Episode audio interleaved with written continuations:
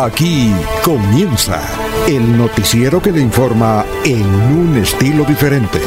Últimas noticias. Últimas noticias.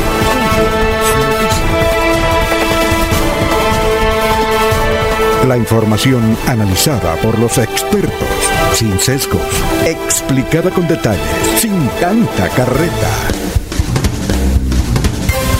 Últimas noticias por Radio Melodía, también por Facebook y YouTube Radio Melodía. Director Alfonso Pineda Chaparro.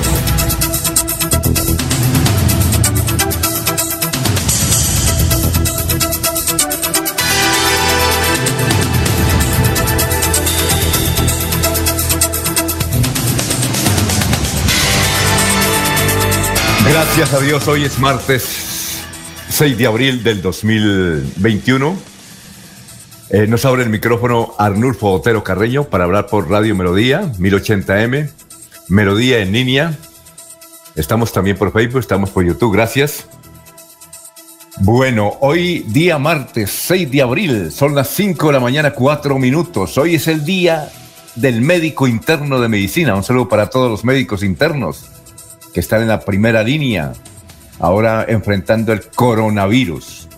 Para todos los médicos internos de los centros hospitalarios, aquí hay importantes centros de salud en la ciudad de Bucaramanga. Hoy es el Día del Médico Interno de Medicina. También es el Día Internacional para el Deporte y la Paz. También es el Día Internacional para el Deporte y la Paz.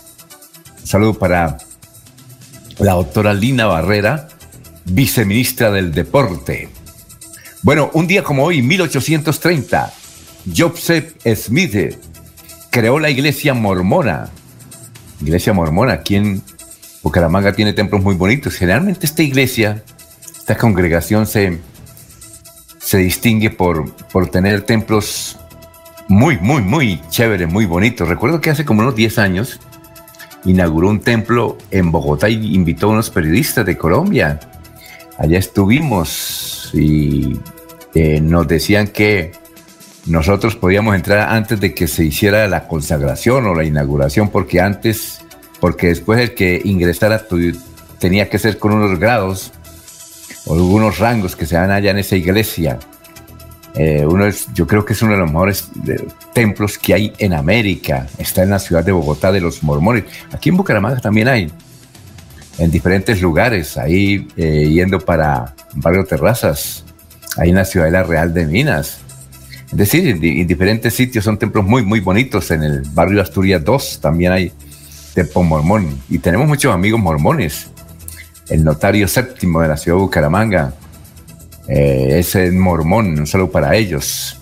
Bueno, en 1943 se publicó El Principito, ¿Quién no leyó El Principito? Todos. 1943 se publicó El Principito. Y en un día como hoy, en el 2009, murió Mari Trini, una cantante europea extraordinaria. 2009. Bueno, entonces les saludamos este martes y vamos a ver si ya hay oyentes, los primeros que se conectan a, la transmisión de Radio Melodía muy amables. Por ahora estamos saludando a don Jairo Macías.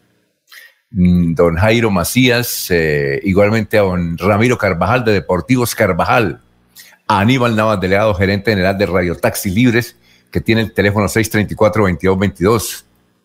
Un saludo para Gerardo Gómez Forero. Dice, buenos días desde Alto Viento, pensionado cada agraria en sintonía. Saludo especial a los médicos internos de Bucaramanga. Sí, señor. Gustavo Pinilla, un feliz día para todos los realizadores de Últimas Noticias. Edison Cala. Hola, buenos días. Imagínense dónde es Edison Cala con el apellido de Palmar, Santander, siempre con ustedes. Cuéntenos cómo está el clima en el Palmar. ¿Cuándo son las fiestas patronales del Palmar? Yo creo que este año ya se puede ir, don Laurencio, a, visitar los pueblecitos. René Alexander Parra Castellanos, el distinguido abogado del Centro Democrático que nos escucha y nos da su opinión. Un saludo para eh, igualmente Benjamín Gutiérrez, Juan José Rincón Osman, gran dirigente cívico y deportivo. Eh, un saludo igualmente para Lino Mosquera, Perigan, que nos envía muchos videos. Eh, también para la señora Miriam de Alférez en la ciudad real del Minas, Jairo Alfonso Mantilla, un saludo para él. Jairo Alfonso Mantilla. De vez en cuando nos escucha en Lima, Héctor Mantilla. En Bogotá, William Mantilla, Sofía Rueda. Es decir, eh, gracias entonces por, por, escucharnos. Eh, vamos a saludar a don Laurencio como se merece, son las 5 de la mañana, 8 minutos.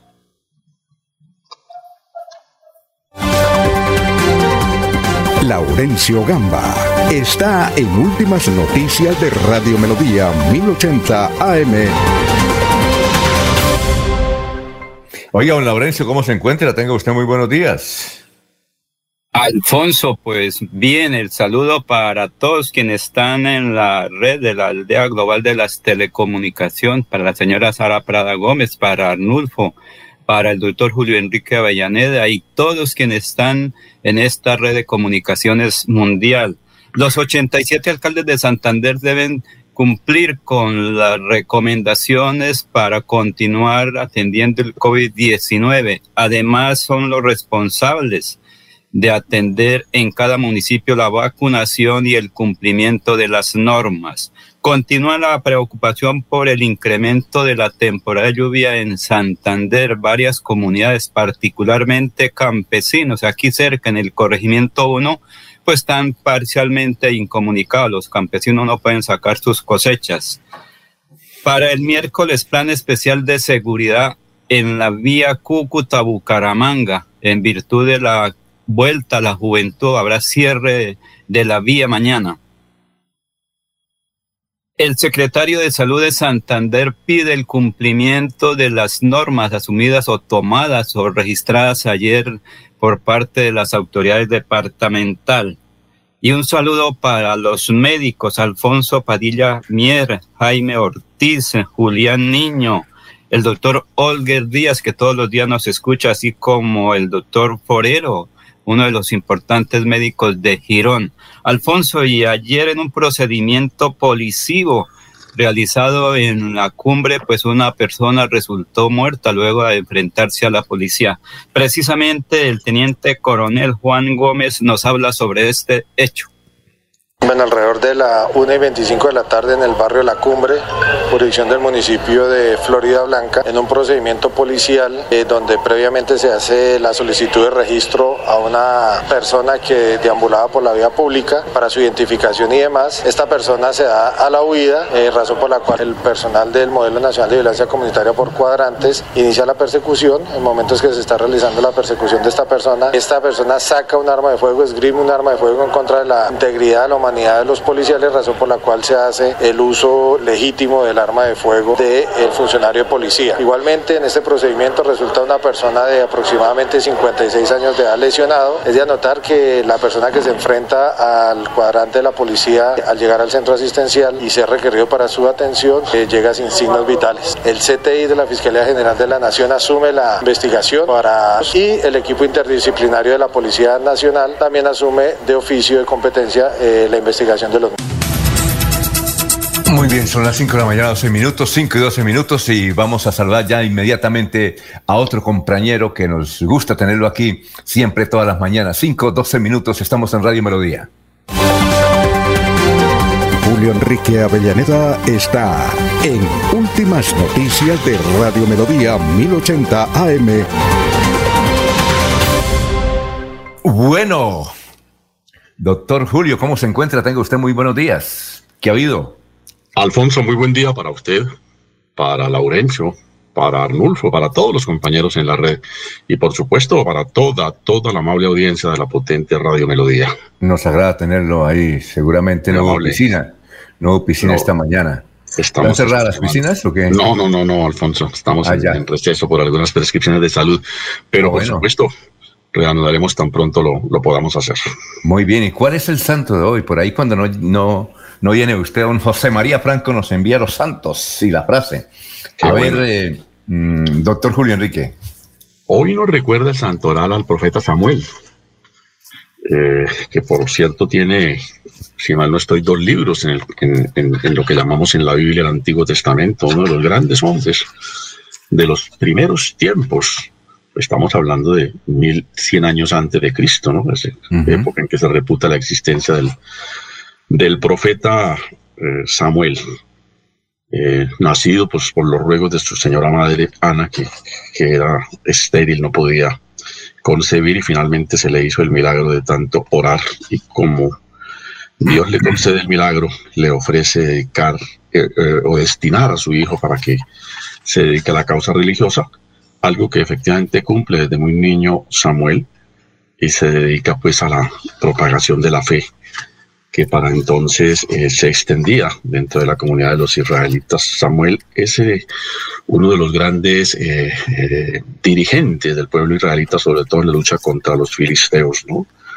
Y tuvo siempre una, tuvo la batuta espiritual por muchos años, casi por 40 años del pueblo israelita fue el encargado de escoger primero a Saúl como rey y luego a David, quien sucede a, a Saúl después de que Saúl entra en el camino del, pecado y del desobedecimiento a Dios. Murió muy anciano, murió muy, muy, muy anciano y por supuesto, eh, como decíamos al comienzo, Alfonso, en el Antiguo Testamento se le hace una, un gran homenaje con, con dos libros, más que un homenaje, se le reconoce, creemos, su, su aporte a, a la formación de eh, este credo religioso. Dentro de los judíos, por supuesto, Samuel es un santo muy, muy eh, reconocido. Bueno, ¿y cuál es eh, la frase de hoy? Son las 5, 15 minutos. Más que frase, Alfonso, quisiera hacer el de eco a la manera como María Isabel Rueda tituló su columna el domingo, ¿no? Fajardo, Fajardo, justicia o emboscada. a propósito de la decisión del fiscal de formularle cargos por alguna actuación de hace nueve años cuando se desempeñó como gobernador del departamento de Antioquia. Que ¿Y, le da duro? ¿Y le da duro o no? Por supuesto, por supuesto, porque como dijo alguien, el fiscal se inventó un delito que no existe, ¿no? El delito de la devaluación de la moneda. Y, entonces eh, le van a formular cargos o, pretende el señor fiscal encausar, procesar penalmente a, a Fajardo por una conducta delictiva que no existe. Sí. Entonces, eh, y es una columna eh, interesante, independientemente de que la haya escrito María Isabel, es una columna que tiene elementos de juicio eh, importantes para cuestionar esa decisión de la Fiscalía General de la Nación. Muy bien, son las 5 de la mañana, 16 minutos, y vamos, estamos saludando a la gente que se está vinculando aquí a Radio Melodía. López López, buen día desde Provenza. René Alexander Parra Castellanos, Laurencio, hice la tarea, averigüé, averigüé y no dan por hecho la fórmula Richard José Alfredo. Richard Aguilar, José Alfredo Marín. Además, Cambio Radical y el Partido Conservador aún tienen que definir temas internos. Lo único claro es que no hay nada claro. Bueno, vamos a hacer un, resumen de las noticias más importantes que vamos a tener en la presente emisión. El invierno entre el Playón y Río Negro, no solo derrumbes, ayer hablábamos de derrumbes, eh, también cayeron los cables de la energía ahí cerca al playón y volvieron a taponar la vía, pero esta madrugada quedó, hay un carril, se puede pasar con un carril, nos han informado del ministerio. Más de 60 hectáreas al fin resultaron destruidas en la vereda Chocoa, famosa la vereda Chocoa porque allá eh, se anuncia la construcción de un parque tecnológico, otros llaman un basurero, es decir, hay una controversia todavía ahí en Chocoa en Chocoa. ¿Y qué fue lo que se destruyó? Según las autoridades municipales de Girón, se destruyó limón, eh, cultivos de limón, piña, ese limón que lo exportan, ¿no? La piña, la mandarina, eh, cinco máquinas eh, y 20 personas del Cuerpo de Bomberos de Florida Blanca. Nos mandaron una información en el sentido de que Florida Blanca, perdón, como Río Negro no tiene, perdón, Girón no tiene bomberos, entonces le paga a Florida Blanca y tiene un convenio por 1.200 millones de pesos. Entonces la gente dice, en vez de darle 1.200 millones de pesos a Florida Blanca los bomberos, pues es mejor crear el propio cuerpo de bomberos, ¿no? Para tenerlo ahí listo a cualquier hora. El alcalde Juan Carlos Cárdenas de Bucaramanga dice que no prohibirá el parrillero. No prohibirá el parrillero. Es una ciudad, yo creo, y siempre decimos que es la única ciudad colombiana donde no han podido prohibido, prohibir el, no han podido prohibir el parrillero eh, precisamente porque los motociclistas se alzan y no han logrado establecer esa medida. Bien, eh, ya nos informó Laurencio y presentó ahí a un oficial de la policía sobre lo ocurrido ayer al mediodía en eh, la ciudad de la Cumbre. Ahí un ladrón resultó muerto eh, cuando se enfrentó a la policía. Son las 5 de la mañana, 18 minutos. Otra información. Eh, hay movimiento de tierras en las veredas Pajonal y Guatiguará, en el municipio de Piedecuesta, donde se iba a construir una excelente urbanización o varias urbanizaciones, pero resulta que las autoridades de Piedecuesta establecieron que no tienen los permisos adecuados y pararon los trabajos. Esto perjudica mucho no solamente a los que están invirtiendo ahí, sino por no llenar los requisitos, sino que la gente que está esperanzada en tener su pedacito de tierra y construir ahí su vivienda.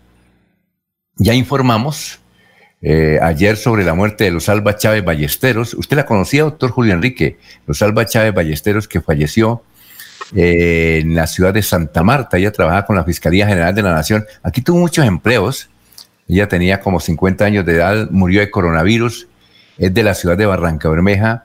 Ella eh, trabajó en la gobernación de Santander y fue una alta funcionaria de Invía. ¿Usted la conocía? Luz Alba Chávez Ballesteros, doctor Julio Enrique. Sí, Alfonso, tuve la ocasión de, conocerla en su carácter de, directora del Invía Seccional Santander. Y eh, para la época entonces yo me desempeñaba como director de tránsito de la ciudad y por supuesto, por razón de nuestras funciones, tuvimos en ocasiones que compartir escenarios, compartir foros y, diseñar, entre otras cosas, algunas acciones eh, conjuntas. La verdad me, me impactó la muerte de la doctora eh, Luz Alba y, por supuesto, mi abrazo de condolencia a toda su familia. Cinco de la mañana, 20 minutos. Bueno, se ha presentado una, una controversia con unas declaraciones que dio Sandra Ramírez, la santanderiana que es senadora de la República, la esposa de Manuel Marunanda Vélez, Sandra Ramírez de la FARC, porque ella dijo que uno de los frentes de lucha que tenía la FARC era justamente el Comité del Páramo de Santurbán, y que todas esas manifestaciones que hacían con gente en las calles prácticamente eran movilizadas por las FARC. Pues Sandra Ramírez tuvo que sacar un comunicado diciendo que esa no era su intención porque estaba metiendo en líos. No sé si usted, doctor Julio Enrique, escuchó las declaraciones de Sandra Ramírez sobre el particular. No, Alfonso, no, no, no tengo mayor noticia sobre, sobre esas declaraciones. Bueno, imaginen entonces, ella estuvo en un foro diciendo que el comité, dando a entender prácticamente que el comité de Santurbán, de, defensa del páramo de Santurbán, era una de las alianzas de las FARC. Y, y desde luego comenzaron las críticas contra los señores del comité. Son las 5 de la mañana, 21 minutos. Vamos con otra información. Ayer justamente en el debate que en el Consejo de Bucaramanga, más de 15 horas debatiendo sobre la seguridad de la ciudad, el alcalde dijo que mm, no iba a establecer la prohibición del parrillero, pero sí iba a aumentar el número de agentes activos en pie en la ciudad de Bucaramanga y para ellos anunció la destinación de 1.800 millones de pesos para un convenio urgente con la policía y la idea es en poco tiempo formar a nuevos agentes, tener 300 nuevos agentes en las calles de la capital santanderiana. Bueno, son las 5 de la mañana, 21 minutos. Eh, eh, por aquí estuvo la presidenta nacional del partido ASI, es una mujer, Berenice Bedoya, mirando los convenios para las alianzas ASI, un movimiento que, partido que ya tiene sus añitos y que tiene gente de los nuevos, obviamente, después de la constitución colombiana, de la nueva constitución, y tiene gente en diferentes sectores del país. Aquí en Florida Blanca, por ejemplo, recordamos que del partido así es Salvador Molina. Un saludo para Salvador Molina en Florida Blanca, es concejal eh, de esa corporación y tiene en diferentes lugares el partido hace sus representantes. Bien, el presidente del Sindicato de Educadores de Santander, Albeiro González, dijo que hay 3.000 docentes en 3.000 docentes 3.000 docentes en Bucaramanga listos para ir a clases presenciales, pero siempre y cuando los vacunen. Siempre y cuando haya vacuna, que con mucho gusto ellos desde luego están vacunados y listos al frente del tablero. El debate en el Consejo de Bucaramanga. Luisa Ballestero, por ejemplo, escribe lo siguiente.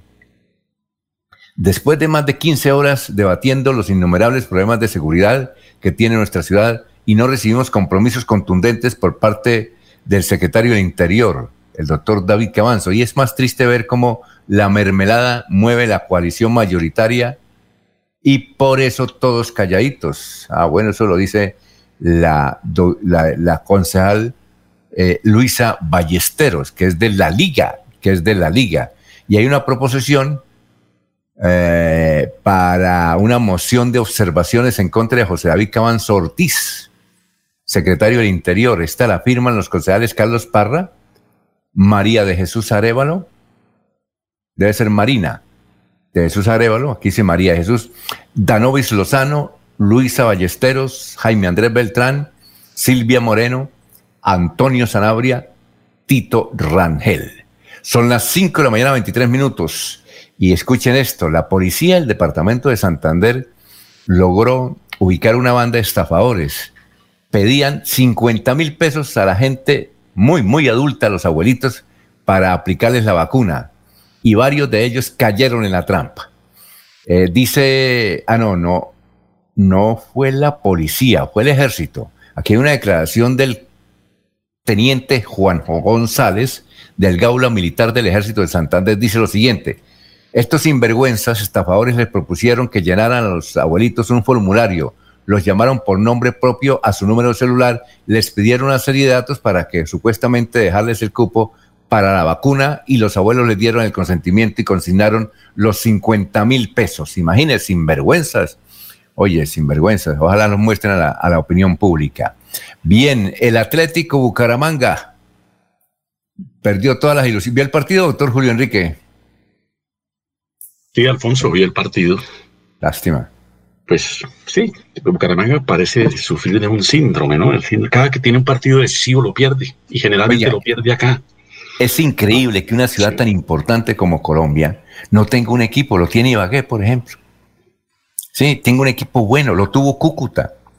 Pero Bucaramanga yo no recuerdo que haya ganado. Bueno, por ahí algunos vestigios de triunfo, pero, pero, pero el Atlético Bucaramanga creo que es el único equipo en Colombia de los viejos que no ha ganado un campeonato profesional.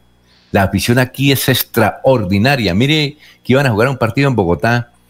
Eh, Usted no vino esos días, doctor, y fueron a despedirlos como si hubieran ganado el campeonato mundial interclubes al aeropuerto. No, ¿cómo será cuando el Bucaramanga esté a puertas de una final del fútbol colombiano? No, es increíble. ¿Qué nos pasará, doctor Julio? ¿También tendremos la maldición de un garabato o no? Pues no sé, yo no, no, no hablo de maldiciones, sino como una especie de síndrome, ¿no, Alfonso?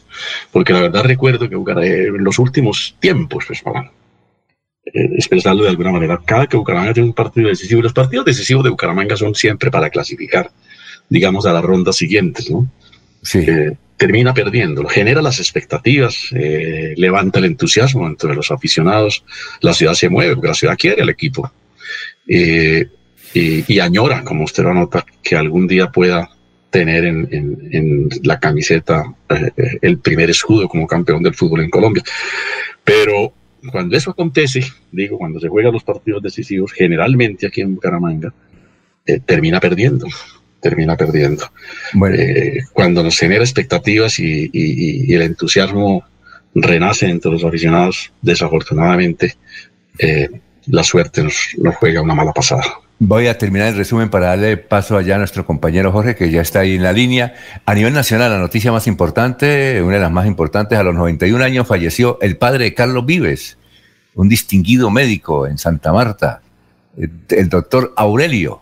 Todos, los- lo conocía como el doctor Aurelio y siempre vivió en Santa Marta, murió en las últimas horas ahí en el rodadero, rodeado de toda su familia. Aurelio Vives, padre de Carlos Vives. Bien, hay una controversia, doctor Julio, porque el viceministro de Hacienda, Juan Alberto Londoño, le, do- le dio, por decir semejante bobadita, doctor, mire, dijo, porque le preguntaron, bueno, doctor, pero usted van a grabar la canasta familiar, los productos de primera necesidad. Dijo, eso no es cierto, eso es falso. Entonces le preguntó un periodista, bueno, y a ver, le dijo el doctor Juan Alberto Londoño, que no tenemos el gusto de conocerlo, pero es el viceministro de Hacienda, y entonces el periodista le dijo, bueno, como el café, la sal y el azúcar, dijo, eso no son productos de primera necesidad. Que el ministro de Hacienda, viceministro de Hacienda, venga a decirnos que el café, la sal y el azúcar no son productos de primera necesidad. No sé, ¿usted cómo, cómo, cómo analiza, doctor, rápidamente esa posición de su- o, o yo soy el loco, doctor Julio? No, ahí sí, como, como dicen los cómicos mexicanos, estamos locos, Lucas. No. Eh, No, Alfonso, yo, lo que pasa es que el Ministerio de Hacienda generalmente y, en general los organismos técnicos del gobierno, el Ministerio de Hacienda, Planeación Nacional, hacen unas clasificaciones y tienen unos conceptos eh, que a nosotros nos realmente no, que nosotros no los entendemos fácilmente. Ellos hacen unas clasificaciones técnicas, por ejemplo, la pobreza, tiene unos criterios para, para calificarla.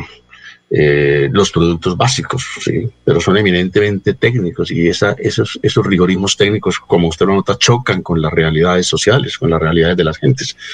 Eh, pues, ¿cómo, ¿cómo, no vamos a, a, afirmar y cómo no vamos a saber que un producto como el café es un producto básico? No, la sal. La, sal, por supuesto. Sí. La sal, la sal yodada, la sal, el azúcar. Por supuesto, pues. todos los productos que son necesarios, son son necesarios. No hay mercado que no incluya uno de estos productos. Sí. Bueno, eh, la otra noticia a nivel nacional es que Claudia López dice que va a cerrar a Bogotá los fines de semana, totalmente a Bogotá. A nivel internacional, la noticia más importante eh, tiene que ver con eh, el coronavirus. ayer hubo 500 mil casos de coronavirus, 100 mil en la India, solo 100 mil en la India. ayer hubo 8 mil muertos pero la buena noticia es que hay 665 millones de vacunados. Eh, España, por ejemplo, anunció esta madrugada, ayer es medio, ya es por la mañana, que va, eh, va a llegar, van a llegar a España 36 millones de dosis en España. Es decir, comienza una vacunación rápida en España. 36 millones de dosis llegan a España. Y el gobierno de Madrid dice que mm, va a conseguir vacunas, más vacunas, independiente del gobierno, eh, del gobierno nacional. Hay dos países en Europa, Europa del Este, que tienen problemas, Hungría y Eslovaquia, porque les dio por comprar vacuna rusa violando los convenios que tenían con Europa, que Europa no le iba a comprar una parte de Europa, no le iba a comprar la vacuna a Rusia. Pues Hungría y Eslovaquia anunciaron que le van a comprar la vacuna a Rusia, además porque Rusia les da barato el asunto. Y hay una vacuna que nació en el Brasil y que la van a producir en México y en el Vietnam.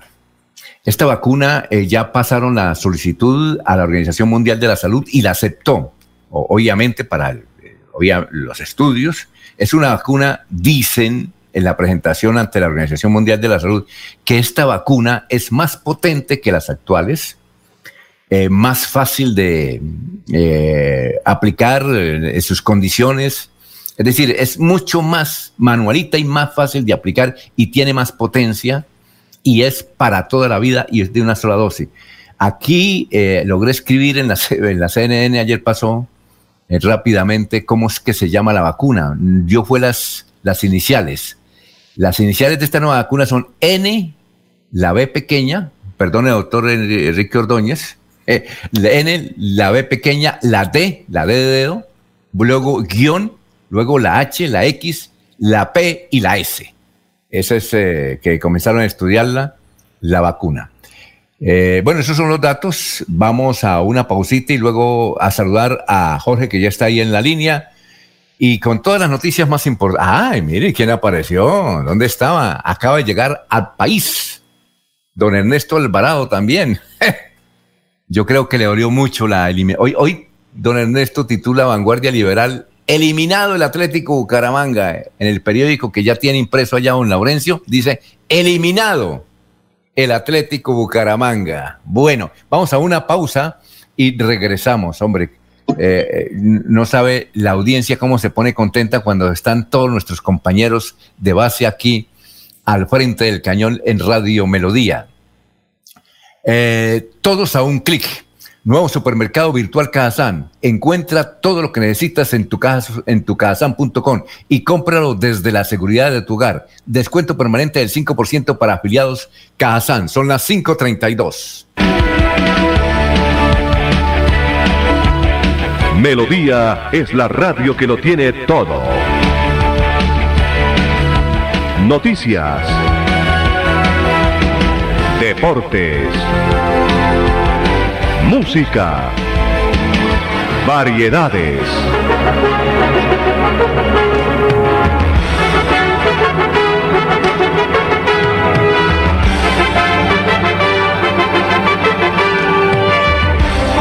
Melodía La Grande.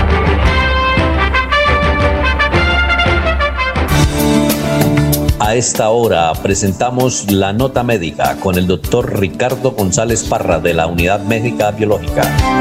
El doctor Ricardo González, quien les habla, va a tocar un tema muy importante que es el sobrepeso. El sobrepeso es una de las patologías que está afectando a un gran porcentaje de seres humanos en el mundo. No estamos hablando de Colombia, ni estamos hablando de Bogotá, ni estamos hablando de Bucaramanga, ni de Buga, estamos hablando del mundo entero. ¿Y el sobrepeso qué es? Básicamente es el exceso de calorías, de, calorías en nuestro cuerpo que se acumula en forma de grasa. El sobrepeso tiene una cantidad de complicaciones como la diabetes, la hipertensión, la artrosis degenerativa, el hígado graso, y las alteraciones a nivel hepática. Básicamente es, y no solamente muy preocupante ver cómo las personas se suben de peso y no hay quien las pueda ayudar de una forma real y natural. Si usted quiere bajar de peso, amigo, hay muchas, eh, así, formas para bajar de peso. Todos los días usted coge un vaso de agua tibia, un vaso de agua tibia con un limón. Exprime el limón en el vaso de agua tibia y se lo toma en ayunas antes de empezar pues, su diario eh, su diario de desempeño. Y eh, una cuchara de linaza, una cuchara de linaza la colocamos en remojo el día anterior con eh, una ciruela pasa. ¿sí? Y al otro día se licúa la linaza con la pasa y jugo de papaya sin dulce y nos lo tomamos. Esto nos va a ayudar a empezar a eliminar muchísimo, muchísima grasa. En la unidad mecabiológica, doctor Ricardo González, manejamos tratamientos efectivos para bajar de peso. Son biológicos, son naturales los tratamientos, tanto los sueros y todos los medicamentos que hacemos.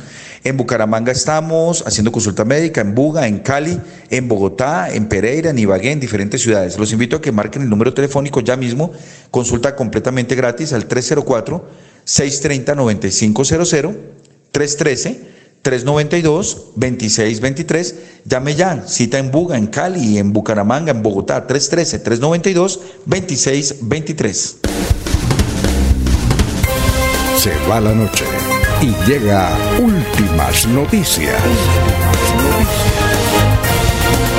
Todos los días, desde las 5 de la mañana, empezar el día bien informado y con entusiasmo.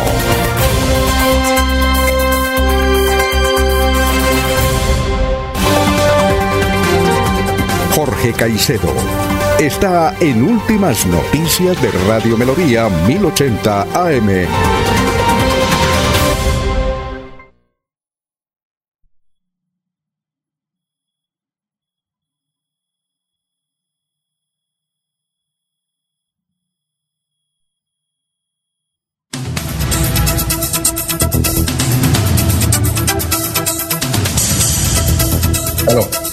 Era yo. Jorge, ¿cómo está? Muy buenos días.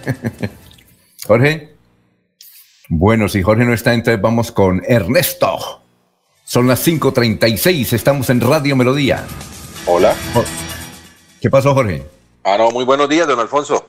¿Qué ha habido? feliz, feliz, feliz de compartir con ustedes este espacio de últimas noticias y de poder llegar a toda la audiencia de Radio Melodía. Una cifra que a esta hora es noticia en el departamento de Santander tiene que ver con 60 hectáreas de cultivos cítricos y pastizales que se afectaron con un incendio en el sector de La Hermosa, cerca de la cárcel de Palo Gordo, eh, eh, a, través, a raíz de un incendio forestal que se produjo en la vereda Chocoa de Girón sobre el mediodía de ayer lunes. El fuego se había originado hacia las 10 a la 1 de la tarde del domingo anterior y provocó pánico entre sus habitantes el Cuerpo de Bomberos de Florida Blanca acudió con 22 de sus voluntarios y 5 máquinas para controlar las llamas que se extendieron hacia las 8 de la noche cuando fueron finalmente controladas. Eh, bueno, eh, son las 5 eh, de la mañana, 37 minutos, y vamos a saludar a nuestro compañero Ernesto. Ernesto Alvarado está en Últimas Noticias de Radio Melodía 1080 AM.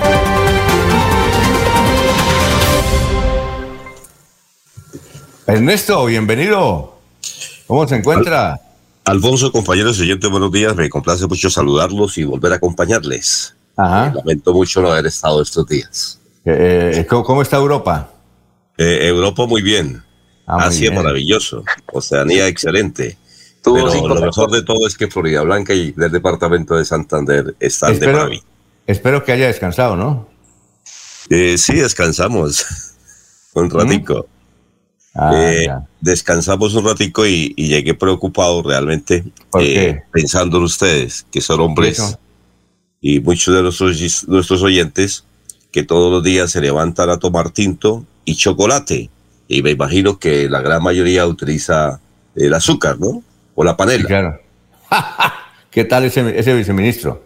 Eh, sí, señor. Ah. Y entonces eh, nos van a colocar el 19% para que tomemos tinto, tinto y seamos juiciosos y no dejemos de tomar chocolate.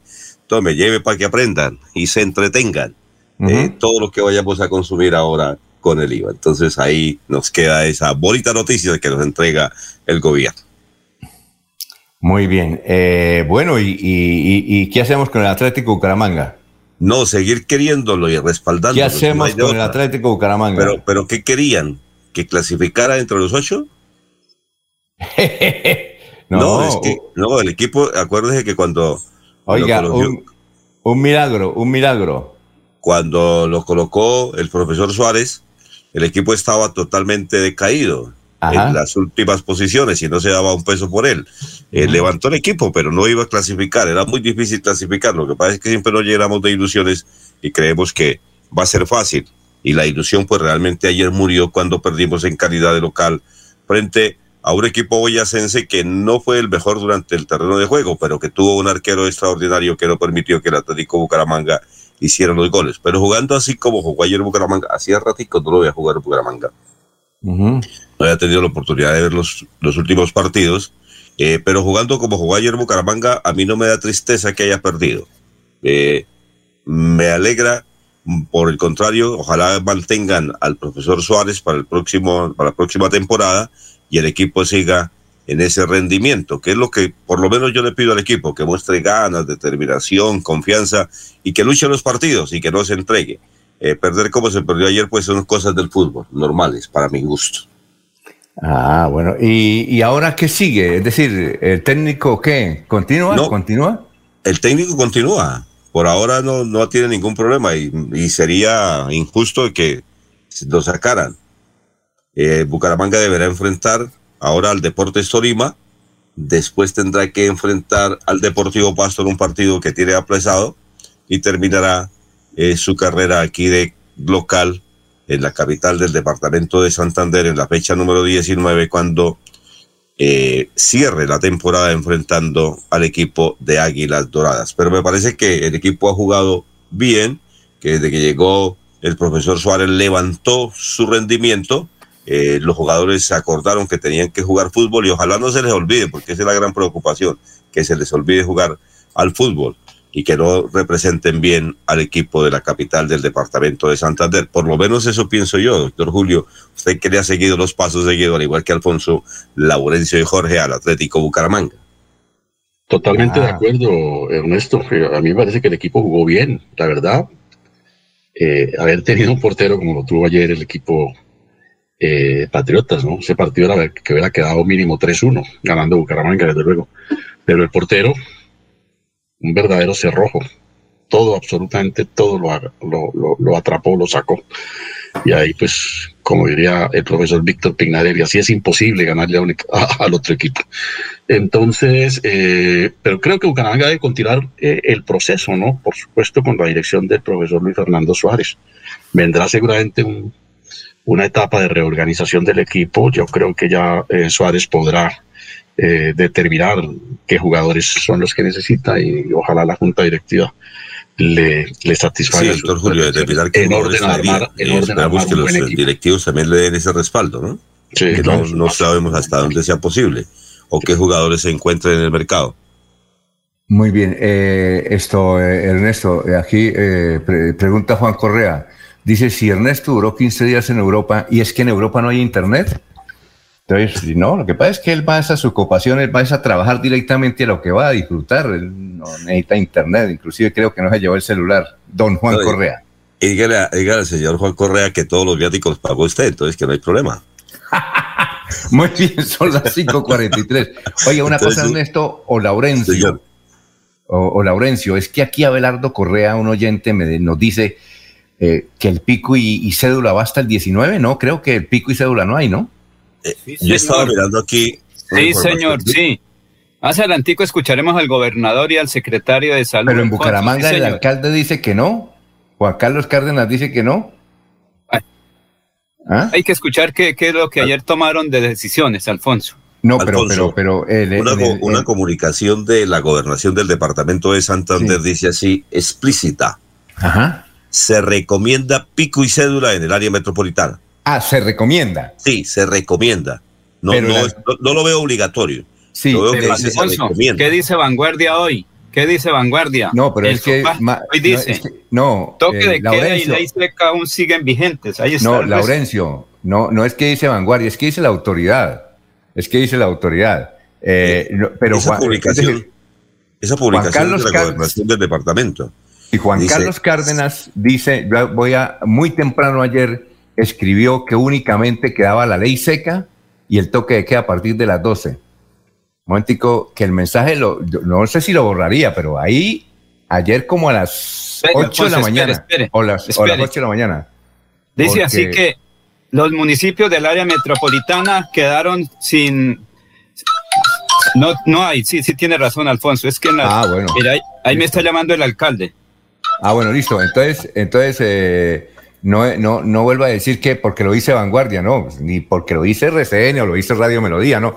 Es la autoridad la que tiene que decirnos si está bien o está mal. Bueno, eh, don Ernesto, ¿alguna otra noticia? La, la recomendación, repito, eso es un aviso que tiene la gobernación del departamento de Santander, eh, lo publicó hace 18 horas, está incluso fijo o fijado en, en el Twitter, dice, se recomienda pico y cédula en el área metropolitana, toque de queda, y las restricciones que venían eh, surgiendo. Y dice, hoteles, establecimientos de la industria gastronómica y parqueo no serán eh, eh, incluidos en esta medida. Y, se, y según esta información, se recomienda que se continúe con las cifras par e impar. Oiga, eso es muy difícil porque, por ejemplo, Ernesto, si usted va a entrar a, a un restaurante de esos de grandes superficies como Jumbo, como el éxito, y dice que para el restaurante no hay pico y cédula, y para el, almacén sí. Y por ejemplo, usted va con su esposa y dice, bueno, pero yo es que voy para el restaurante, entonces ¿cómo harán? Eso es un lío. Eso es un Alfonso, Alfonso. Para ellos no hay restricción, además. Alfonso. Dígame. Es que dice lo siguiente. En cuanto pico y cédula quedó liberado en Florida Blanca, Piedecuesta y Bucaramanga. Solo lo tomó Girón, ¿oyó? Solo en la área metropolitana. Ah, bueno. Es decir, que no hubo consenso. No hubo consenso entre los mandatarios entonces. No, no, no, es que quedó libre, cada quien lo puede tomar. Entonces, ah, Bucaramanga, Piedecuesta y Florida Blanca no asumieron la, el pico y cebla. O sea, podemos salir a cualquier momento, ir donde queramos, conforme a lo dispuesto por la norma general. Así es que, un abrazo y oyentes de Radio Melodía, no hay pico y cédula. ¿Qué iba a decir, Jorge? No, ahí está la frase. No asumieron, es decir, no hubo consenso entre los mandatarios para la aplicación del pico y cédula. Sí, perfecto. Eh, doctor Julio, ¿iba a decir algo antes de saludar a nuestro amigo Germán González García? No, Alfonso, simplemente opinar que pues estas medidas adoptadas así parcialmente pierden, pierden también buena parte de su efecto. ¿no? Eh, en el departamento de Santander, eh, el 70% de la población aproximadamente está justamente asentada en el área metropolitana de Bucaramanga. Entonces no tiene sentido que aquí no haya eh, medidas y, los casos, digamos, en los índices más elevados de, de, contagio del COVID se dan también en el área metropolitana, bueno, de pronto Barranca, pero en los demás municipios pues no es un problema hasta donde entiendo, preocupantes. Si se han presentado, se han presentado, como diría alguien, casos, digamos, un tanto aislados. Eh, entonces uno no entiende qué sentido tiene que le decreten eh, eh de un municipio como Jordán, un municipio como Concepción, un municipio como, como Onzaga, ¿sí? cuando el grueso de la población está en el área metropolitana. Y todavía mucho más crítica la situación, que unos municipios del área metropolitana sí la adopten y otros no justamente la condición de área metropolitana parte del supuesto de que estamos integrados socialmente. Bueno, antes de saludar al doctor Germán González García, vamos a una pausa. Este es ahora con futuro, son las 5.48. Para seguir adelante, Futuro te ofrece crédito educativo en línea. Ingresa a www.copfuturo.com.co y solicítalo de una manera fácil, rápida y segura con la mejor tasa. Atención telefónica 318-717-3270 y 317-404-6430. Futuro, construyendo sueños de progreso. Cuando pagas tus impuestos en Financiera como Ultrasan, ganas por partida doble. ¿Doble? ¡Claro! Estás al día con tus impuestos y tienes la posibilidad de ganarte uno de los grandes premios que tenemos para ti. Participar es muy fácil. Ven ya a Financiera como Ultrasan y paga tus impuestos. Tú puedes ser el próximo ganador. Se va la noche y llega últimas noticias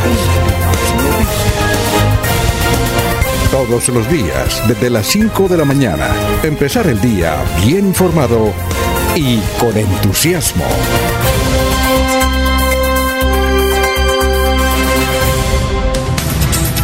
Bueno, vamos con los mensajes antes de saludar al doctor Germán González García. Eh, Gustavo Pinilla Gómez dice, con jugadores mediocres contratados por directivos ineptos, el Atlético Bucaramanga seguirá peleando el descenso. Roberto Granado dice, ahí en Radio Melodía, ¿por qué defienden la mediocridad? Son troncos esos jugadores del Atlético Bucaramanga, dan es lástima. Alberto López, buenos días, Melodía, esos jugadores del Atlético Bucaramanga está grave, solo los jugadores dan lástima, necesitamos jugadores juveniles y que no sigan con los veteranos sub, que no sigan con los veteranos, que apliquen entonces la sub-20. Mariate Alvarado, Mariate creo que nos escucha en el rodadero, dice, buen día, señores hay que dar gracias por no estar peleando el descenso. Eh, Alberto López dice, se necesita que el deporte santandereano reactive las categorías juveniles, las sub 15 y 20, para que completamente el deporte sea fútbol masculino o femenino y le den oportunidades a los barrios populares que no puedan los jóvenes pagar del extra, eh, que, no, que no jóvenes que puedan pagar del estrato bajo de ahí salen los, ah, que el estrato bajo salen los grandes, eh, sí señor.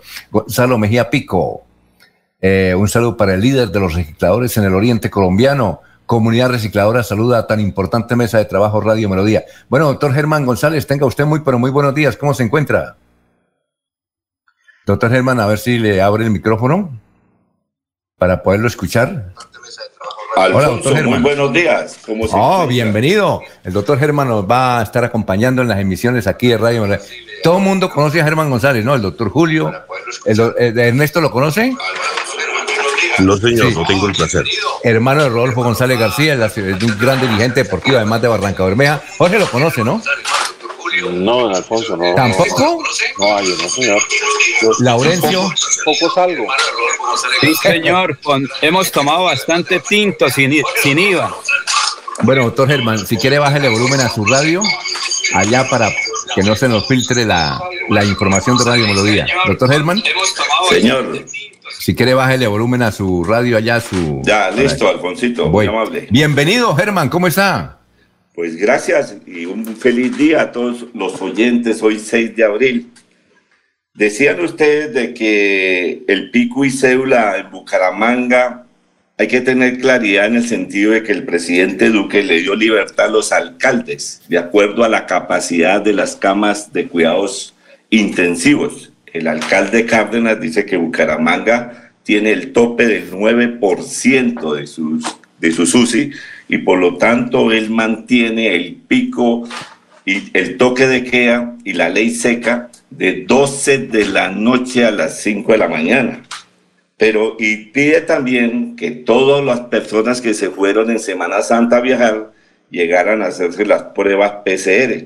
Pero la gran pregunta es, ¿cuándo será que los laboratorios le van a bajar el precio a estos exámenes que hoy vale 265 mil pesos? En esta crisis económica tiene la gente la capacidad de estar semanal, quincenalmente pagándose estas pruebas para mantener el autocontrol de la bioseguridad y contagio que tanto dice eh, el gobierno que hay que estar atento para evitar la tercera ola, cuarta ola del problema del coronavirus? Esa es una, es una buena pregunta. Bueno, el doctor Germán González García es un gran dirigente en Barranca. ¿Usted, usted fundó Alianza Petrolera? Sí, señor, yo fui el creador, el papá y fundador de Alianza Petrolera, historia que solamente conocen la gente de la época. Ah, Hoy en día la gente no se acuerda de qué manera salió Alianza Petrolera, que entre otras cosas ocupa la última posición en la tabla de clasificación de este torneo. De pronto va a pelear con el Pereira el descenso. En todo caso, hoy hay temas importantes, Alfonso, para hablar. Claro, sí, oiga, Germán, y, usted, eh, eh, Germán, ¿y usted hace parte de la, al menos eh, en la placa está su nombre o no? Desafortunadamente no fui reconocido por los actuales dirigentes, no soy ni como en la mayoría de clubes de Colombia presidente honorario por ser creador y fundador. Desconocimiento total. Solamente hay unos periodistas de la época que se acuerdan de cómo fue que creamos ese equipo en los años 90, cuando comenzó en Colombia el gran ascenso del fútbol colombiano Copa con Casa, que fue con que nació lo que se llama hoy la categoría B. Muy bien. Eh, bueno, Germán González García, además fue funcionario de Ecopetrol, por eso habla mucho de Barranca. ¿Quién iba a preguntar algo ahí? Yo, don Alfonso. A ver, Jorge.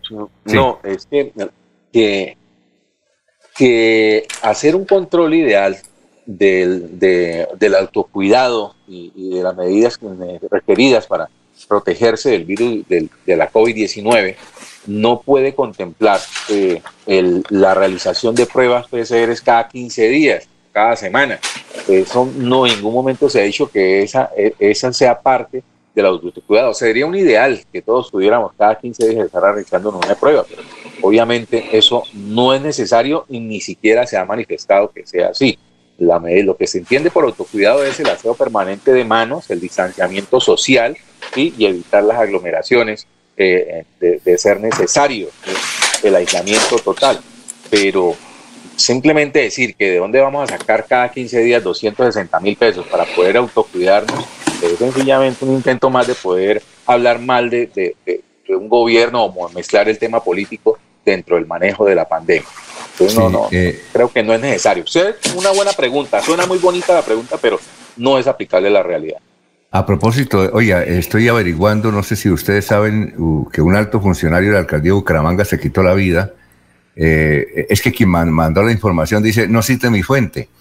Y, y publiqué en Facebook la noticia.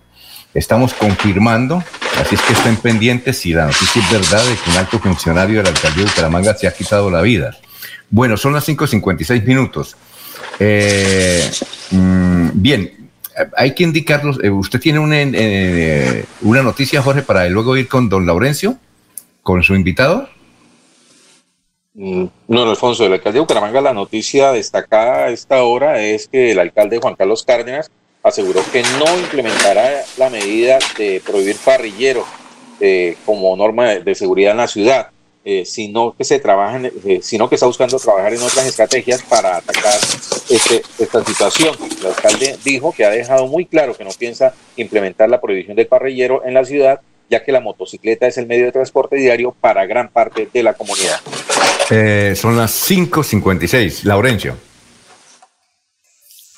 Alfonso, reforma social solidaria y sostenible busca 25 billones de pesos sin embargo, es una reforma tributaria disfrazada, dice José Domingo Chacón. Es un dirigente cívico de la Ciudadela Real de Minas en Bucaramanga, pensionado también.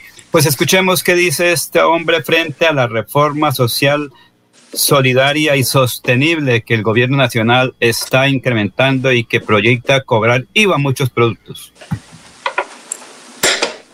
Domingo Chacón Caballero secretario de la Junta Administradora Local número 7 de la Ciudad de la Real de Minas. No, eso sí es una reforma tributaria disfrazada por el gobierno. Ahí va a afectar esa a toda la clase media y a los pensionados del país, porque ahí le van a hacer sobrecargos sobre la pensión. Y de todas maneras es una reforma, una reforma que afecta al pueblo colombiano. ¿Colombia está preparada, el colombiano, el común, para una nueva reforma tributaria? No, ya no da más, ya no da más. El sueldo mínimo es muy irrisorio para que una sola familia viva con ese sueldo. Cuando un arriendo vale 400 mil pesos eh, los servicios públicos valen como 300 mil pesos. Ahí se queda el sueldo mínimo y una reforma más. Yo pienso que el país no aguanta más reformas. Usted es pensionado, ¿cómo lo podría afectar? Eh, me afecta porque tras es una pensión eh, muy irrisoria y más impuestos, pues lógico que no va a estar uno contento. ¿Qué se debe hacer entonces frente a esta situación donde comienza ya el estudio de este proyecto de ley? el gobierno tiene que pensar en otra forma que no sea más tributos, otra, otras alternativas que no afecte tanto al pueblo. ¿Cómo qué sería? Porque dicen que se requieren recursos para atender la atención del COVID, para vías, para obras de desarrollo. yo pienso que de todas maneras el gobierno tiene varias alternativas económicas. Ahí tiene al doctor Felipe, que es un asesor económico, el ministro de, es un economista muy importante que asesora al presidente Duque. Hay varias alternativas, inclusive impulsar más la, la parte de hidrocarburos, dar las licencias ambientales para la explotación de minas, dar las, las, licencias para que exploten en oro. Todo eso son regalías que le llegan al gobierno nacional y con eso pueden hacer obras de infraestructura, de colegios, de hospitales, todo lo que quieran con esos dineros que le llega al país. Sin embargo, dicen que la corrupción es la que más se come el dinero en Colombia y por eso no se pueden obras de desarrollo. Cierto, cierto, eso sí es cierto, la corrupción es, pero no solamente en Colombia, en todo el mundo, en todo el mundo hay Colombia, ahí hay corrupción. Pues apretar un poquito más las leyes sobre la corrupción y sobre todo más cuando es funcionario público. Es decir, que los recursos inviertan bien. Lógico, que los recursos inviertan bien. Por ejemplo, hay un país de Asia que, que a los corruptos los tiene, los manda a fusilar y los ahorcan. Y mire cómo sobresale. ¿Quería imponer esa medida en Colombia? No, no, no. No, porque Colombia es un país democrático y, y no, tampoco sería eso. Muy bien, antes de irnos a unos mensajes, Ernesto, ¿cuál es la noticia de esta hora? Estamos en Radio y Melodía. Saludamos a la gente que nos está escuchando. Eh, Gustavo Pinilla Gómez dice, los únicos que no tienen chance de jugar en Atlético Gramanga son los jugadores santanderianos. Eso dice Lucía eh, Ramírez. Oiga, tiene muy, mucho coraje ese funcionario público de Bogotá que dice que el café, la sal y el azúcar no son artículos de primera necesidad. Por Dios por Dios, ¿por quién votamos? Bueno, Ernesto, lo escuchamos. ¿Ernesto? Eh, pues no hay que votar el café, hay que tomárselo. Tomarse el chocolate. Sí, sí, sí, sí, No, no lo vayamos a votar de todas maneras, porque ahora que nos van a cobrar el IVA y lo vamos a votar, no, no, no lo votemos. Eh, bueno, eh, veo que la gente sigue mucho al Atlético Bucaramanga. Qué bueno, me alegra mucho que escriban sobre el Atlético Bucaramanga. Sí. Los casos del COVID en el departamento de Santander ya arrojaron 95.047, 132 eh, casos nuevos y dos fallecidos, lo que está indicando que el plan de vacunación en Santander está en su fase 1, en la etapa 2, que tiene un total de 169.638 dosis recibidas y se han distribuido 159.258, lo que esto da un porcentaje del 94%. Eh, las dosis han sido así, en el área metropolitana 72.270, Sotonorte 835, Yariguíes 10.922, mm, García Roveras 5.063, la provincia de Vélez 7.863 dosis, 40 7.790 y la comunera 5.515. Eh, esto decía está el plan de vacunación en el departamento de Santander en lo que tiene que ver con el COVID-19. Se manifiesta que la vacunación está en un 72% adelantada. Eh, Jorge iba a decir algo que lo interrumpí, son las seis de la mañana, dos minutos. Es que los veo muy, muy, los veo muy entusiasmados con los temas económicos y lo que tiene que ver con la canasta familiar y la canasta básica. La canasta básica se define por ley, ampliando la información que el doctor Avellaneda, y toca mirar si por lo menos para este año cuáles son los, los, los, los, elementos o los productos que hacen parte de la canasta básica. ¿sí? Eh, dentro de la reforma tributaria que presentará el, el, gobierno colombiano en este semestre, están plenamente definidos cuáles son esos productos. Y hoy en día, según datos proporcionados por la DIAN, hay 98 productos de la canasta familiar que están grabados con la tarifa general de IVA, ¿sí? Del 19%, y otros 10 de ellos tienen otra del 5% y 73 más están exentos o excluidos, es decir, están en el grupo de los 0% de IVA. De este modo, habrían hasta 83 productos a los cuales se les podría aplicar la nueva tarifa en la reforma si se llega a ampliar la base. Toca, estoy mirando detalle y si quiere, um, vamos a, comerciales y le tengo el listado de los productos. Ah, bueno, aquí los tengo, mire, los productos. No, pero si quiere, Jorge, si quiere, vamos a comerciales y luego para analizar esos productos que me parece interesante sobre lo que dijo el señor viceministro de, Hacienda, ¿no? ¿Me parece? Le puedo anticipar que en ese momento el café tiene un IVA del 5%. Muy bien, son las 6 de la mañana, 3 minutos. Esta es la hora Cofuturo, la hora Cofuturo en Radio Melodía, las 6 y 3. Esta hora presentamos la nota médica con el doctor Ricardo González Parra de la Unidad Médica Biológica. Y es frecuente ver que las personas que tienen sobrepeso, eh, yo, Ricardo González, el médico de la Universidad de Granada con una experiencia de 25 años, lo ve todos los días en la consulta médica. Pacientes en sobrepeso que tienen problemas articulares, o sea, artrosis. Y cuando uno está joven, pues uno piensa que uno va a llegar a, viejo o no viejo, entre comillas, a edad, a edad, porque yo digo que la vejez es mental. Pero entonces uno no se cuida y resulta que los órganos empiezan a deteriorarse. El sobrepeso afecta mucho las articulaciones y la artrosis degenerativa, una de las principales causas es el mismo sobrepeso. ¿Cuáles son las articulaciones que más se afectan en nuestro cuerpo? Las rodillas, la cadera, la columna, los tobillos, los hombros, los codos, el cuello. Pero los que son realmente directamente relacionados con el sobrepeso es la cadera, la columna y las rodillas. Tiene que ver directamente con el sobrepeso. Así que amigos, a bajar de peso, recuerden que la consulta médica en la unidad médica biológica doctor Ricardo González es completamente gratis. Usted puede sacar su cita médica en Buga Valle, en Cali, Valle del Cauca, en Bucaramanga, Santander. También la pueden sacar su cita médica en Bogotá, eh, Ibagué, en Pereira, Medellín. Llamen y pidan la cita médica. Recuerden que la consulta es completamente gratis. E igualmente las personas que vengan a la consulta médica, si traen un referenciado, o si traen dos, o si traen tres, van a recibir completamente gratis. Si trae tres, un suero. Si trae dos, dos terapias. Si trae uno, una terapia. Pero siempre estamos en promociones y la consulta es completamente gratis. Llamen ya. Personas que me escuchan en Buga, en Santander, en Bucaramanga, todo el departamento de Santander, todo el departamento del Valle del Cauca. Llame y pida su cita médica al 313 392 2623 313 392 2623. También se pueden comunicar al 304 630-9500. 304-630-9500. Aquí Bucaramanga, la bella capital de Santander.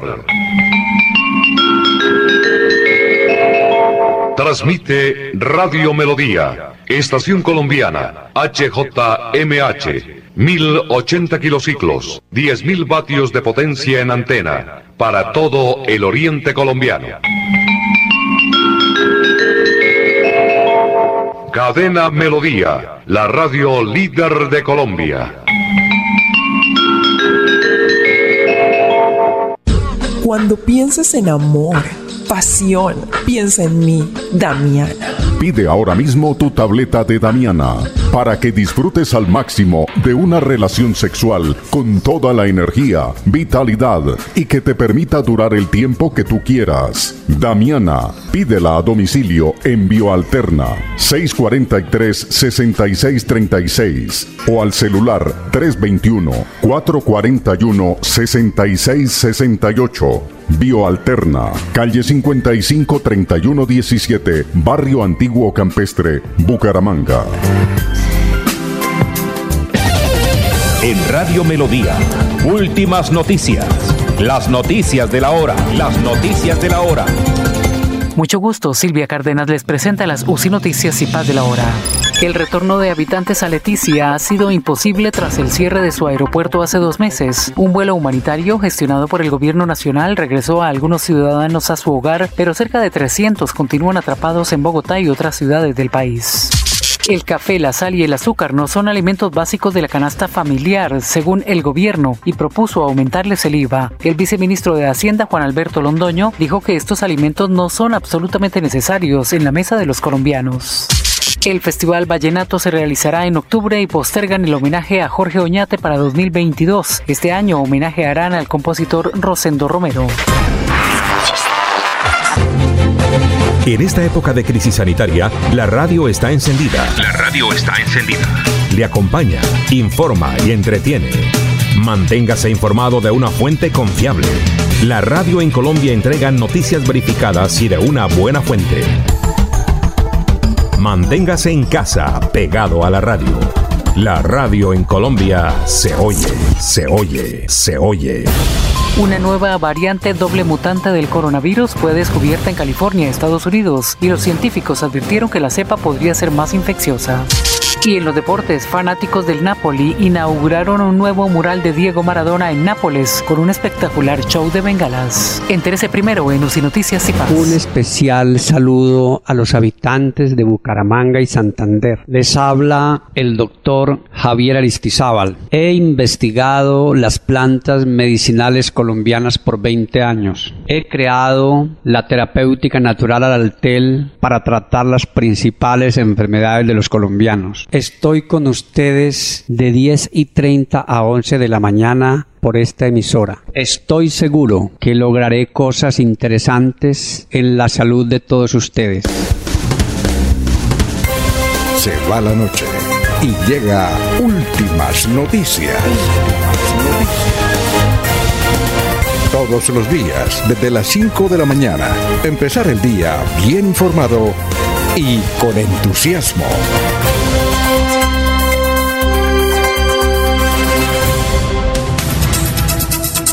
Bueno, atención, ya confirmé la noticia, sí, se suicidó el subdirector de Inderbu. Eh, respondía al nombre de Henry Niño, no sé si lo conocían ustedes, Henry Niño Neira. Eh, se suicidó, él estaba viviendo durante, hace más de una semana en un hotel, ahí cerca de San Andresito, y esta madrugada lo encontraron muerto. Eh, Henry, ya voy a completar el nombre, tenía 61 años de edad, tenía desde luego problemas de, diabetes, eh, tenía problemas de, del corazón.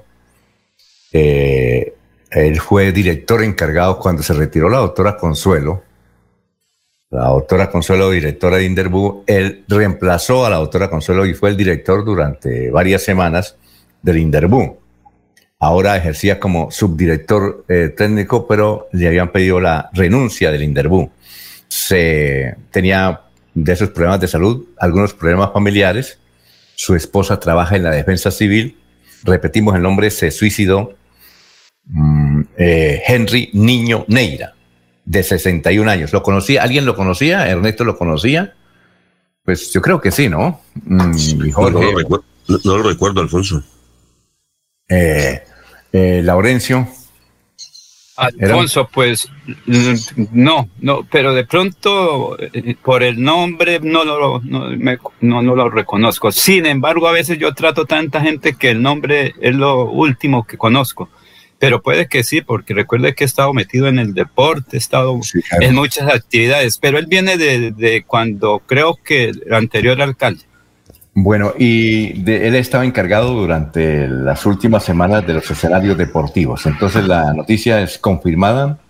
Eh, murió mm, trágicamente en un hotel de las cerca a, las, San, Andresito, la isla, y en el barrio Ricaute, Henry Niño Neira, subdirector técnico del INDERBU, Instituto de Deporte de la ciudad de Bucaramanga. Tenía desde luego problemas de salud, tenía problemas eh, eh, eh, con la familia, deja una familia, deja un buen trabajo en, en la función pública.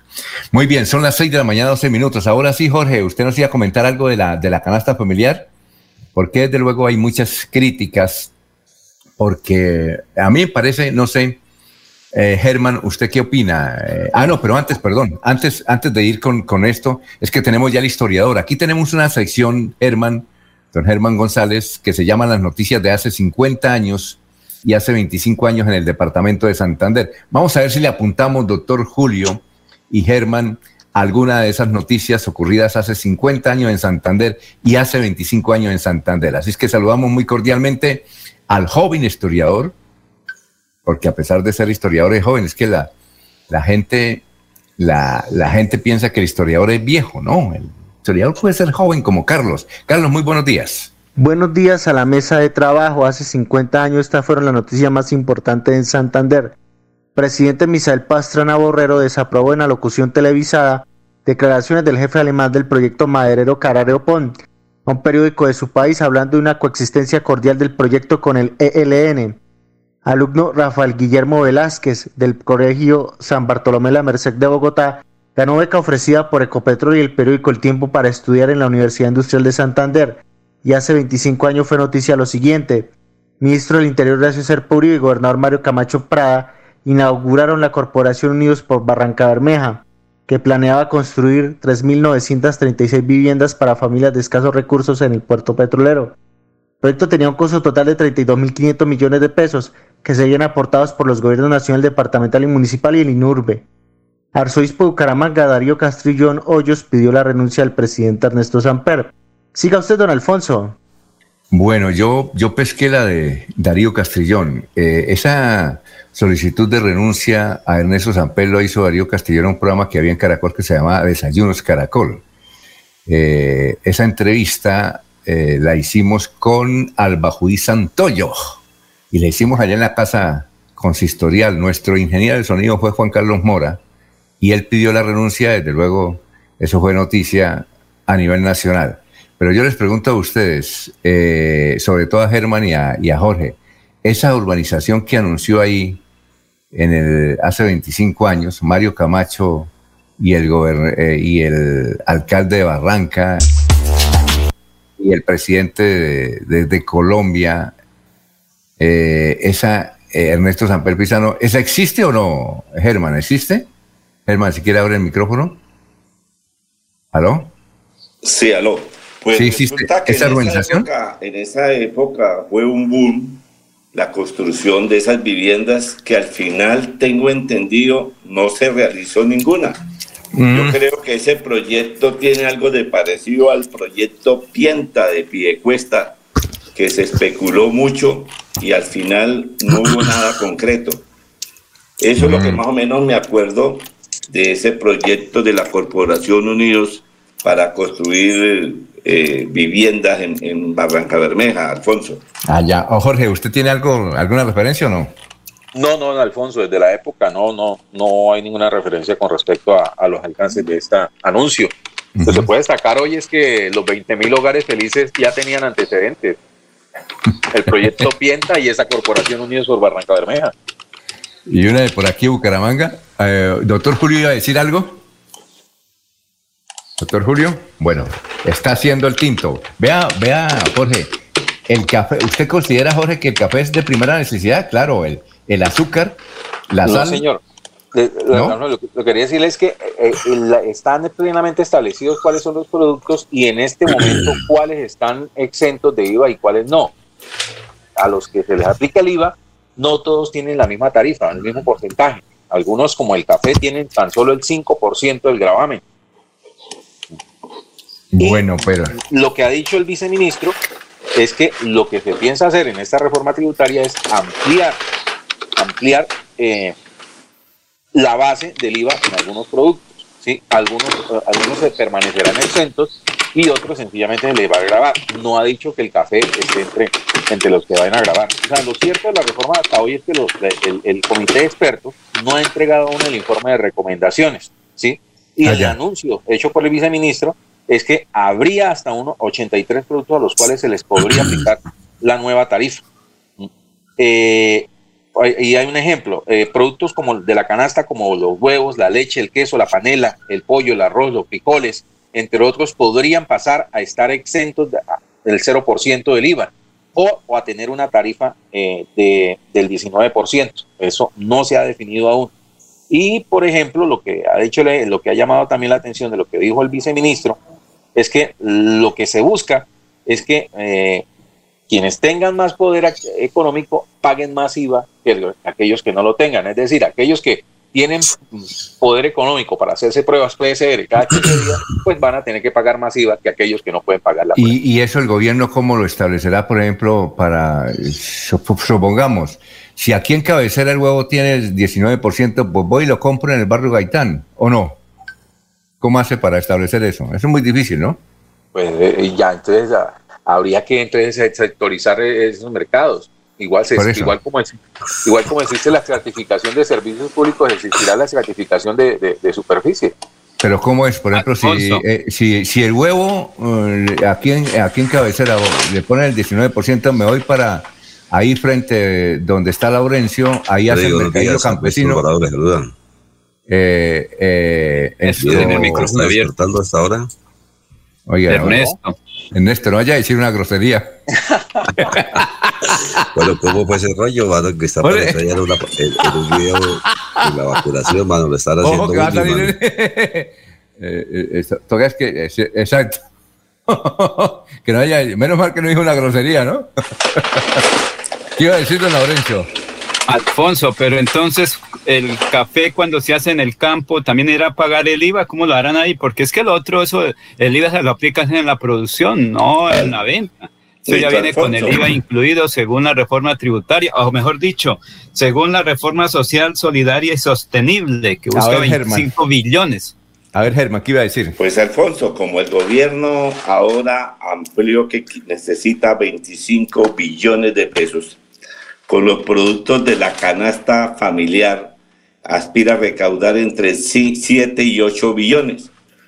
Todavía no ha sido claro el gobierno, sino le han ido sacando de a poco a poco, porque el gobierno dicen que al final, cuando presenta el proyecto y se lo aprueban en el Congreso, donde van todos los micos.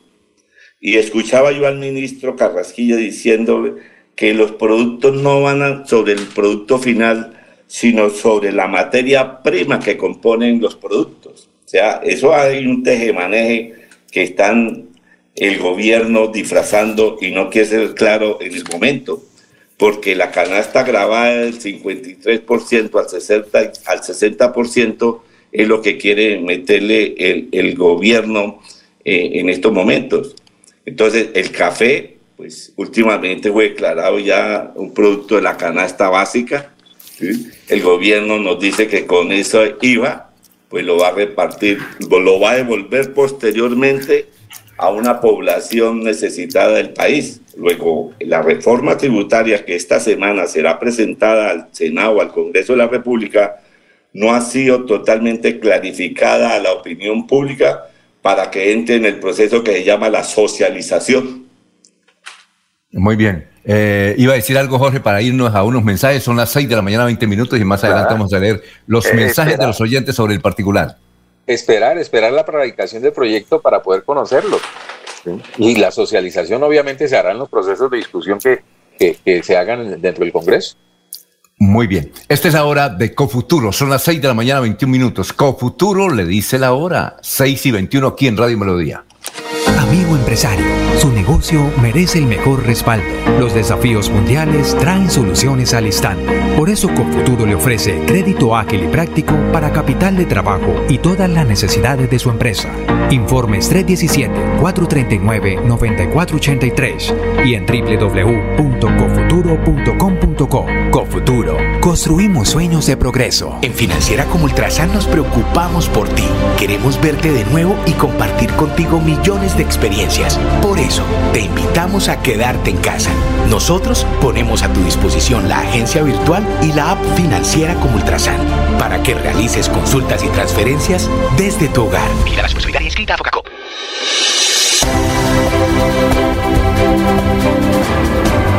Información y análisis. Es el estilo de Últimas Noticias por Radio Melodía 1080 AM.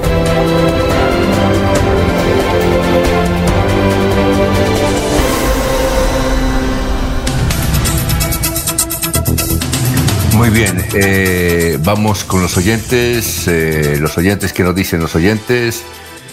Eh, César Augusto Garzón Murillo, lo que toca tener personas muy sabias y el Bucaramanga saldrá y seremos grandes, gracias. Eliezer Galvis, que seguramente todavía está en Orlando, dice, perdieron con el reportero de Patriotas, un solo jugador les ganó el partido. Ah, perdieron con el portero de Patriotas, muy bueno. Muy bueno. A mí me parece, Ernesto, que el, portero del Atlético Gramán está, eh, me parece que fue el culpable también del primer gol. Me, da la impresión. Eliezer Galvis se perdieron con el portero de Patriotas. Un solo jugador les ganó el partido. Muchas gracias, Eliezer. César Augusto ah, no, Fundación Renace Mi Edad Dorada. Dice, cordial saludo para el mejor equipo periodístico. Bendiciones para todos. Esta noche celebramos el Día Mundial de la Actividad Física en el Polideportivo y Recreativo del Mutis. Entrada libre, tenemos baile. Ah, ¿tienen baile? Connie Vaquero. Bailoterapia musicalizada, rumbaterapia aeróbica, rumba caliente. Los esperamos todos los adultos mayores con todas las medidas de seguridad y sobre todo que estén vacunados, ¿no? Fundación Renace Mi Edad Dorada Ah, entonces es presencial. Entonces hay rumbaterapia, hay baileterapia, vaquero baile y con Connie vaquero. Hay que ir, ¿no, don, don Jorge? ¿No le parece? Sí, sí, don Alfonso. En algún momento tomaremos la decisión de acompañar a este grupo de, adultos mayores. Oiga, Meléndez. Sí, Ernesto, eh, a mí me parece que el, el gol Oye, ese arquero de Patriota es muy bueno, pero me parece que el gol del Atlético Bucaramanga tuvo culpa el, portero. ¿Usted también tiene la misma impresión? Pues eh, eh, no logró el arquero de tener esa pelota, pero le cuento una cosa, eh, nos, ha, nos ha salvado de muchísimas. Muy bien. Usted... No, le podemos caer al arquero ahora por esta, por esta por este gol que le hicieron. Eh, bueno, usted tiene eh, comunicación a esta hora, ¿sí? ¿Con quién? No, no, no, estoy tratando, es que eh, hasta ahora estoy enviando el mensaje. Vamos a ver si nuestro ingeniero puede comunicarse con Freddy Ávila, concejal de Florida Blanca, porque hay un tema que, pues, del que queremos tocar, pero, pero vamos a ver si es factible comunicarlo. Pensé que le había mandado el mensaje hasta ahora, ya estoy enviando el mensaje aquí a don Adolfo, para ver si es factible contactarlo, porque hay un tema interesante en la ciudad. Ya que estamos hablando de deportes. Sí. Alfonso, ya que estamos hablando de deporte, pues desde el año 2002 la Organización Mundial de la Salud estipuló que el 6 de abril se celebra el Día Internacional del Deporte y la Actividad Física y que el 6 de abril de 1896 se inauguraron los primeros Juegos Olímpicos en Atenas estos se realizaron entre el 6 y el 15 de abril de 1896. Allí participaron 241 atletas masculinos de 14 países. Participación femenina no hubo. Entonces, un aporte a la historia del deporte. Sí, eh, eh, Lorena Díaz le pregunta al doctor Julio Enrique Avellaneda. Doctor Julio, hay una pregunta para usted, ¿se la leo? La oímos, Alfonso. Lorena Díaz, ¿el gobierno colombiano puede obligar a la gente a vacunarse? Mm, no, no, no, Alfonso. Ese tema creo que se debatió ya y se mantiene eh, el criterio de que finalmente es un derecho ciudadano. Eh, pues sigue siendo polémico el tema, por supuesto, porque está de por medio de la salud pública de toda la sociedad colombiana. Pero, pero entiendo que ha imperado el criterio de que no es obligatorio, es un derecho que las personas guardan de tomar la decisión si se vacunan o no. Eh, eh, claro que yo le digo a Lorena. Sí, Ernesto. Eh, Alfonso, permítame, lo interrumpo porque es que a esta hora tenemos comunicación con el concejal de Florida Blanca, Freddy Ávila. Freddy, ¿cómo le va? Buenos días. Hola, gran Freddy. Ahí está. Freddy, ¿cómo va? Hola, Freddy. No, ahí está en la línea. Freddy. Señor. Eh, bueno, al eh, aire. Eh, ya, ya lo tenemos en contacto. El tema es el siguiente, Alfonso. ha circulado un video en el que se ve al concejal de Florida Blanca, Freddy Ávila, eh, en una jornada de vacunación, dicen los que publican el video, y que algunos lo acusan de que él llevó gente allí para que se vacunara. Lo hemos llamado para que nos cuente realmente qué fue lo que pasó, Freddy. Bienvenido a Radio Melodía.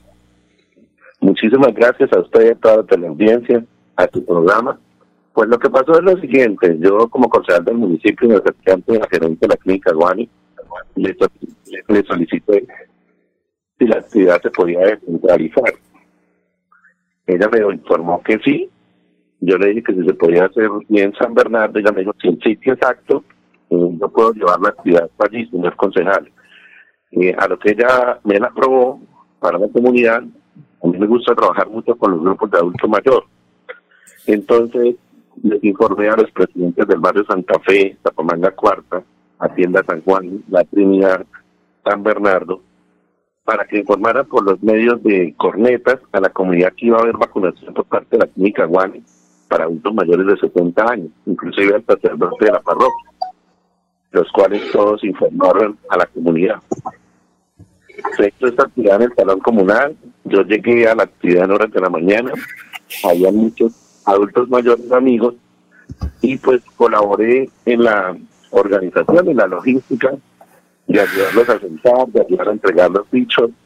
Eh, fue un apoyo logístico, fue un apoyo operativo, no como lo quieren hacer ver, fue una actividad abierta, una actividad que buscaba beneficiar a los adultos mayores que no poseen los recursos económicos para ir hasta la clínica Es una actividad totalmente para ayudar a combatir la pandemia, para ayudar a que los adultos mayores se vacunen. Eso es lo que pasó.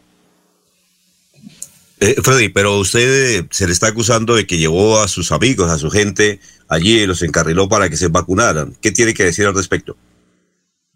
Falso de, total, de toda falsedad. Allí fue un evento público, abierto totalmente, donde, como le repito, todos los barrios aledaños informaron por los frentes de seguridad, informaron por los grupos de WhatsApp, el padre de la parroquia, el buen pastor, informó durante los eucaristías, eh, nada, lo único que hice fue brindar un apoyo logístico y por eso en un video de menos de 30 segundos se ve cuando estoy diciendo en qué ficho van para que se sienta el siguiente adulto mayor. Un apoyo logístico totalmente. Yo no hicieron ni en el orden, ni en la vacunación, ni nada de eso. Alfonso. Eh, sí, eh, eh, perdón, ¿es cierto que esto le está investigando la personería de Florida Blanca? No, por el momento no, no, pues la persona que hizo el, Twitter, eh, creo que lo retuitea a la Fiscalía y a la Procuraduría y al Ministerio de Salud. Pero pues lastimosamente habrá que esperar que las instituciones hagan el llamado e iremos a contar nuestra versión y ya muchos adultos mayores de los que se vacunaron ese día y de los líderes que convocaron gente, pues están en disposición de ir a dar su versión, de ir a dar su declaración también junto a la mía. Muy bien. Alfonso. Eh, eh, sí, eh, le tenemos otra pregunta para Freddy, aprovechándolo, pero siga, Laurencio. Es, pero todos estaban en lista para la vacunación o lo llevó usted y saltó el listado que de pronto es el y esa es la actividad de un concejal llevar a la gente a que se vacune cuando son el estado como tal qué tal todos los concejales llevando sus amigos jamás hemos llevado a nuestros amigos. Simplemente solicitamos se descentralizara una actividad de vacunación porque algunos adultos mayores me habían solicitado que no tenían para el transporte. Por eso manifiesto. Consulté a la gerente de la clínica Guanes si se podía descentralizar la actividad de vacunación para que los amigos del sector de San Bernardo, Santa Fe, Zapomán La Cuarta, Hacienda San Juan y la Trinidad participaran de este evento y así lo hicieron los diferentes adultos mayores que cumplían el requisito de 70 años en adelante. Una actividad totalmente abierta al público y que fue convocada por los diferentes frentes de seguridad y los grupos de WhatsApp y los grupos del sector. Doctor Julio, ¿tenía una pregunta para eh, Freddy o no? No, Alfonso, más que pregunta es como un comentario, una apreciación muy personal. Creo ah, que creo que estamos eh, buscándole más patas al gato. Eh, ¿Qué es lo importante, a mi juicio? Hubo tráfico de influencias, es decir, se, llevó, se llevaron personas por parte del concejal eh, o invitó a personas eh, que estuvieran por fuera de, de, la postulación, es decir, por fuera de la edad. Porque si las personas fueron, clasifican todo dentro del rango de la edad que se estaba vacunando, yo la verdad no vería ahí una falta pues de esas proporciones como para armar una especie de guerra civil en Florida Blanca sobre ese particular.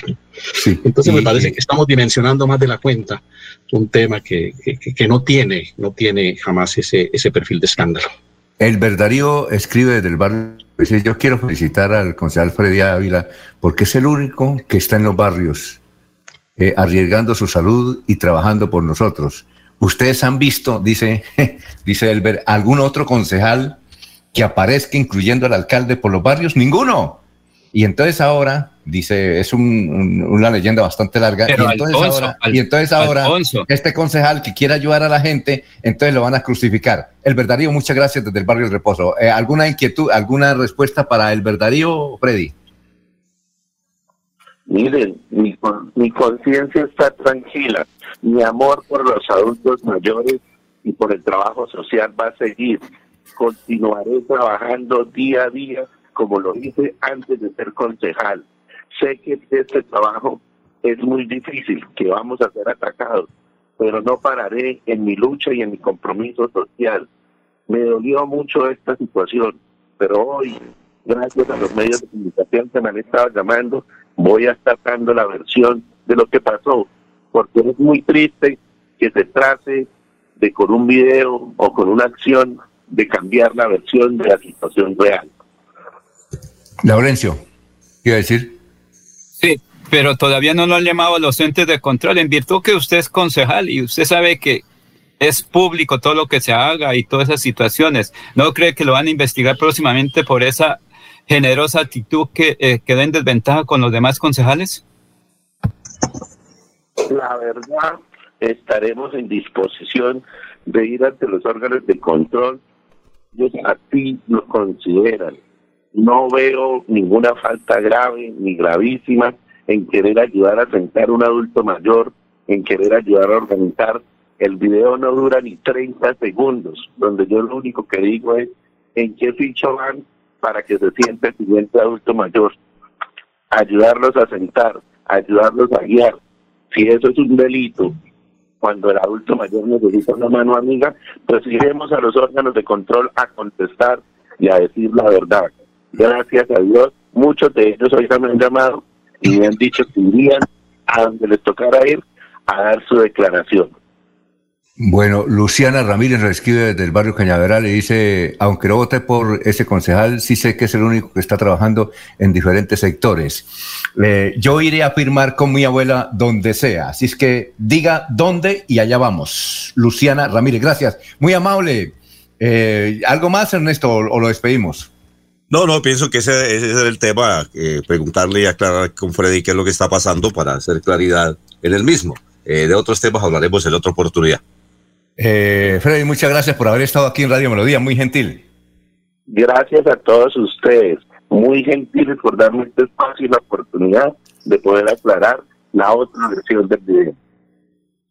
Muy bien, vamos a una pausa, son las 6 de la mañana, 35 minutos. Esta es la pausa de Cofuturo, 6 y 35.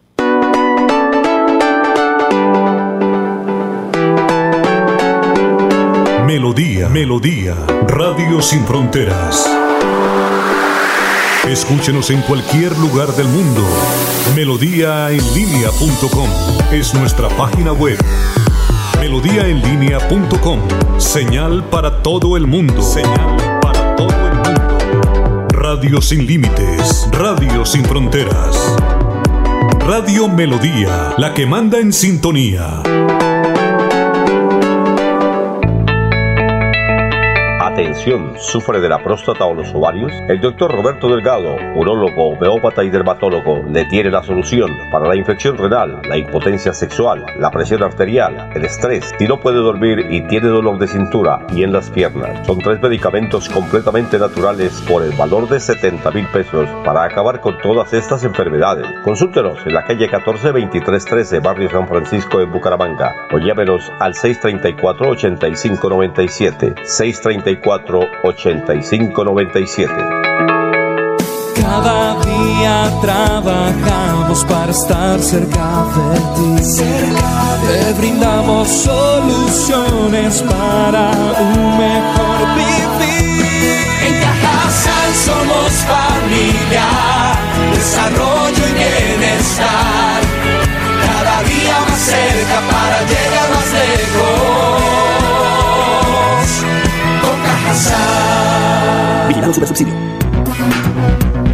Los invitamos a sintonizar el espacio Hablando con el Abogado, de lunes a viernes en el horario de las 7 y 30 de la mañana.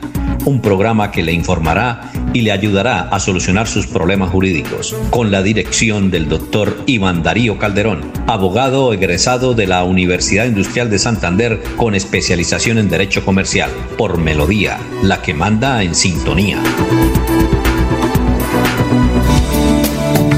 A esta hora presentamos la nota médica con el doctor Ricardo González Parra de la Unidad Médica Biológica. Como siempre, amigos, en la Unidad Médica, doctor Ricardo González y quienes habla, el doctor Ricardo González, les comparte temas de salud.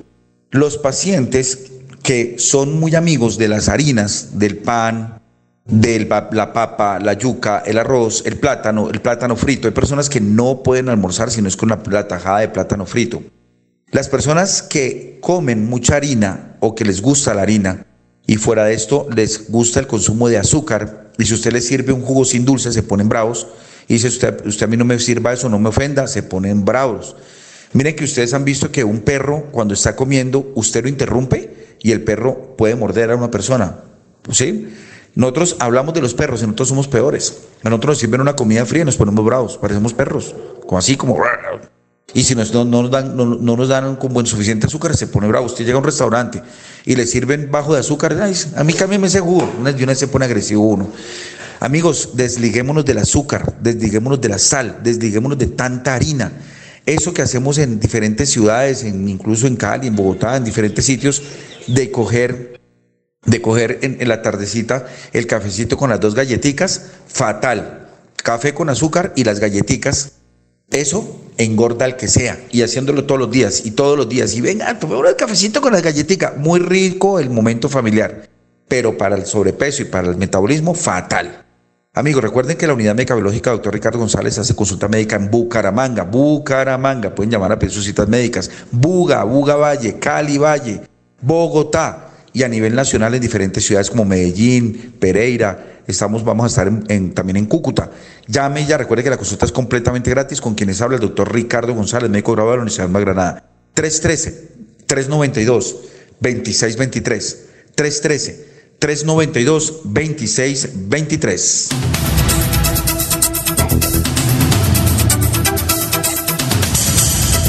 Son las 6 de la mañana, 40 minutos, 6 y 40. Nuevo supermercado virtual Cajazán. Ingresa a tucajazán.com y compra todo lo que necesitas con un clic. Vamos con los oyentes.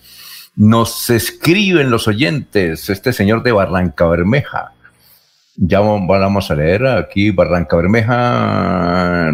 Juan Julián Echeverry. Un saludo aquí del sector de Palmira a mi gran amigo Germán González García venero la imagen de su hermano Rodolfo, que hizo mucho por Santander. Aquí tenemos una gran biblioteca y gracias a él nuestros hijos pueden ir a disfrutar de los libros. Ercilia Méndez, ¿será que a Jorge Caicedo no le gusta el café, el azúcar o la sal? Eh, don Jorge, pregunta Ercilia.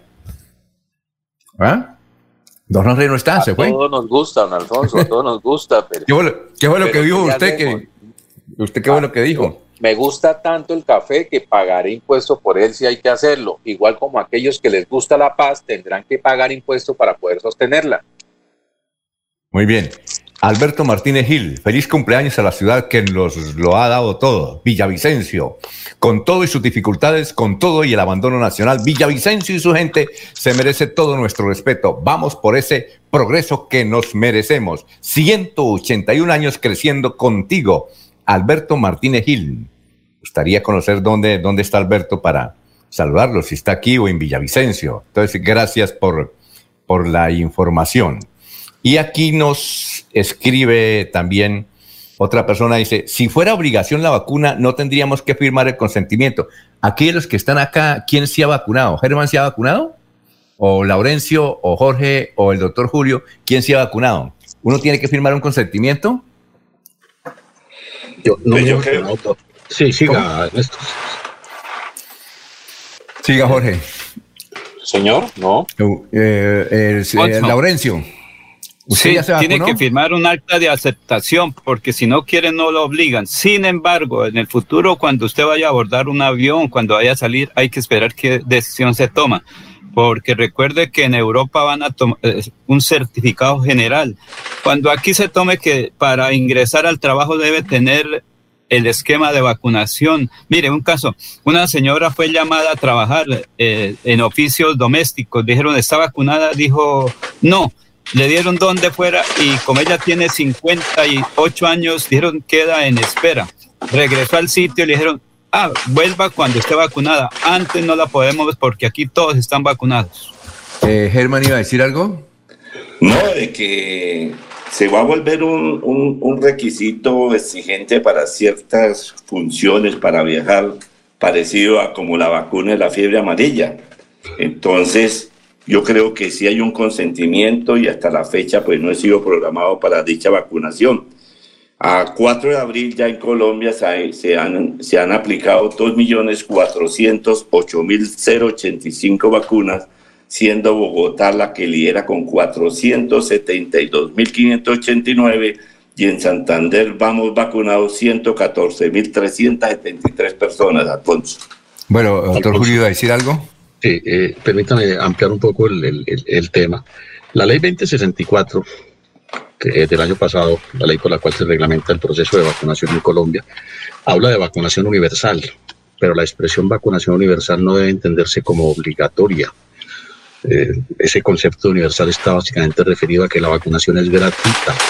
Se mantiene el criterio de que es un derecho de los ciudadanos determinar si o no se someten a la aplicación de la vacuna. Se respeta ese ámbito de la conciencia, de la consideración personal de cada, de cada individuo, de cada ser, de cada persona. Entonces, que eso quede suficientemente claro. Lo otro es eh, pues obviamente han surgido algunas dudas, como lo decíamos, y, en el debate de la ley eso se planteó, porque finalmente puede estar de por medio la salud de la sociedad en términos generales, eh, pero aún así se mantuvo el criterio de que es un derecho y no puede ser impuesto. En el caso de los profesionales de la salud, pues eh, la, recomendación de la Organización Mundial de la Salud es que todos se sometan al proceso de vacunación. En el caso de los trabajadores, ¿no? La situación que plantea Laurencio es un tanto distinta al trabajador que ya está vinculado a la empresa. Es decir, si yo llevo años trabajando con la empresa y eh, la empresa me dice que tengo que vacunarme so pena de ser desvinculado, eso no procede, Alfonso. Sería una desvinculación sin justa causa. Ahora, para vincularla puede ser otra cosa. ¿No? En el caso que plantea Laurencio, para vincularla podría exigirse esa condición, pero no para el trabajador que ya está vinculado a la empresa. De manera que hay que distinguir esos dos, esos dos momentos, esos dos escenarios. Bueno, Víctor, sí. y para ampliar el concepto de universalización de, de, la vacuna que ha dado el doctor Avellaneda, pues vale la pena informar que desde hoy martes 6 de abril y hasta el próximo sábado, la alcaldía de Bucaramanga realizará tomas masivas de pruebas para detectar la COVID-19. A la jornada podrán asistir las personas que llegaron de viaje esta Semana Santa y quienes tengan síntomas respiratorios y quienes deseen hacerlo. Según la Secretaría de Salud de la ciudad, indicó que la actividad hace parte de la estrategia PRAS para detectar los casos rápidamente y evitar un mayor impacto con la llegada del tercer pico de la pandemia. Dice la Secretaría que se han detectado, que han querido incentivar e incrementar el número de pruebas diagnósticas y por eso estarán en parques tomando muestras a cada persona que desee para detectar prontamente los posibles portadores sintomáticos y asintomáticos. Los puntos habilitados para realizar estas pruebas son el Parque Santander, el Parque San Pío y el Ágora del barrio Kennedy. Además, en el Hospital Local del Norte, donde se están aplicando pruebas de antígenos con resultados de dos horas. Las tomas iniciarán a las 7 y 30 de la mañana desde hoy martes y terminarán eh, después del mediodía en cada jornada. Muy bien, son las 6 y 46. Eh, Laurencio, antes de irnos a unos mensajes y de su participación, aquí un saludo para el doctor Germán González García, Víctor del barrio La Victoria, dice, doctor Germán, lo estoy buscando, ¿cuánto tomamos tinto? Le tengo datos. Bueno, pero no me dice el apellido. Bien, eh, eh, antes de ir, Laurencio, es que ayer hubo un informe de un noticiero de la televisión norteamericana, creo que fue Telemundo, donde hay personas muy escépticas que exigen demasiado. Por ejemplo, Cristina Kirchner no acepta eh, que alguien hable con ella en su casa, en su mansión, si no está vacunado o no lleva la prueba de PCR. Eh, también eh, Luis Carlos Sarmiento Angulo. Para ir a hablar con él hay que llevar la prueba de PCR o la vacuna para ir a hablar con Luis Carlos Sarmiento Angulo, de, porque de lo contrario no acepta hablar. Y ayer nos enteramos que Germán Vargas también exige la prueba de PCR o la vacuna. Y hay una anécdota y es que su esposa, que es Lina, Lina María, la conocemos porque ella ha estado muy la línea eh, Zapata, que ha estado mucho en Bucaramanga, gracias Germán. Ella es presidenta hace 20 años, más de 20 años, de, el doctor la debe conocer, el doctor Julio, de los distribuidores de licores en Colombia. No sé si la conoce, doctor Julio, pero la debe conocer usted. Eh, la ¿Sí? Sí, sí, sí, la conozco. Eh, ella, en alguna ocasión participamos en, reuniones del gremio que ella preside. Entonces la, historia, la anécdota con ella, que es la esposa de Germán Vargas, es que ella estuvo en un encuentro, no sé si en la ciudad de Medellín este fin de semana, y cuando fue a llegar al apartamento, el portero le dijo, qué pena doctora, pero ahí tiene que usted mostrar la prueba de PCR. A ella le tocó irse a vivir, a, a quedarse donde su hermana, mientras le hacían una prueba de PCR en Bogotá vale 250 mil pesos. Oye, increíble, ¿no? increíble, increíble eso. Vamos a una pausita y regresamos con más noticias. Son las 6 de la mañana, 48 minutos. Esta es la hora de Cofuturo. Tu casa ahora es el lugar ideal y Cofuturo te ofrece la oportunidad de renovar los electrodomésticos y víveres fundamentales para toda la familia. Televisores, neveras, lavadoras y muchísimas alternativas para dotar tu hogar están en la calle 48, número 3333. También encontrarás motocicletas, bicicletas, computadores y celulares. Atención inmediata 322-307-0371. Cofuturo, construimos sueños de progreso. Cuando pagas tus impuestos en financiera como Ultrasan ganas por partida doble. ¿Doble? Claro, estás al día con tus impuestos y tienes la posibilidad de ganarte uno de los grandes premios que tenemos para ti. Participar es muy fácil. Ven ya a Financiera como Ultrasan y paga tus impuestos. Tú puedes ser el próximo ganador. La radio es vida. La radio es optimismo y esperanza. La radio fue primero. La radio fue ayer, es hoy y será mañana. La radio, tu compañía de siempre. Somos la radio, somos la radio. Y hoy como siempre, entramos en tu casa porque somos parte de tu familia en esta lucha por la vida. Con Radio Melodía y últimas noticias, quédate en casa.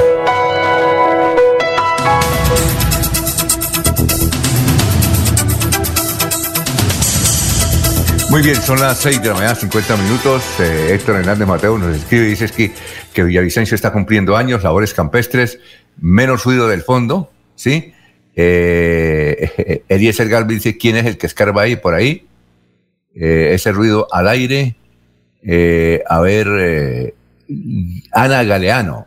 No solo el concejal Freddy trabaja en Florida Blanca, las personas con discapacidad, ciudadanos y familia de personas con discapacidad resaltan el apoyo para lograr que se visibilicen eh, las grandes problemáticas y se articulen actividades y programas que alivien tanta necesidad que los aquejan. También nos escribe Osvaldo desde el barrio Toredo Plata de Bucaramanga. Camarita, un saludo para mi ciudad Villavicencio. Muy bien. Vamos con noticias, eh, Jorge. Estamos en Radio Melodía, lo escuchamos a esta hora, son las 6 y 51. ¿Jorge? Bueno, está dándole al tinto. Ya. Tinto con panela. tinto con panela, ¿no? Batiendo, batiendo el chocolate.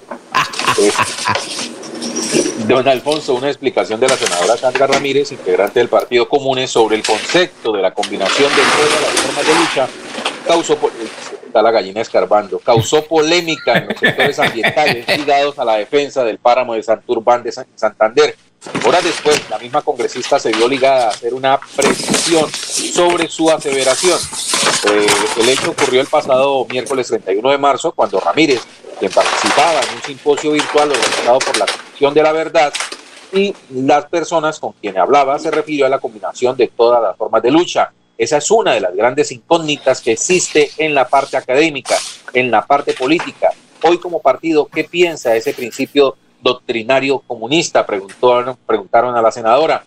Ella respondió eh, que sí aplican ese concepto. Dijo, no ve que nosotros hablamos con todas las instituciones y las masas y que estaban alrededor de nosotros y las masas también tenían diferentes formas, sindicatos, yo conocí sindicatos, asociaciones, comités, incluso hoy los comités del agua, los, los comités de defensa del páramo de Santurbán, los tenemos, aseguró Sandra Ramírez. Las reacciones nos hicieron esperar desde esos espacios. El comité de defensa por el páramo de Santurbán pidió una rectificación a la senadora. Sus integrantes negaron cualquier relación con las FARC o con el Partido Comunes. Desde su inicio, ha sido una plataforma que ha unido organizaciones sociales, sindicatos, empresarios, ciudadanos y estudiantes de las más diversas procedencias en torno a dos acuerdos fundamentales, la defensa del agua y de Santurbán de y alejar a Santurbán de la megaminería. Eh, doctor Germán. Señor. Eh, lo saluda Lucelena Ramírez desde Barranquilla.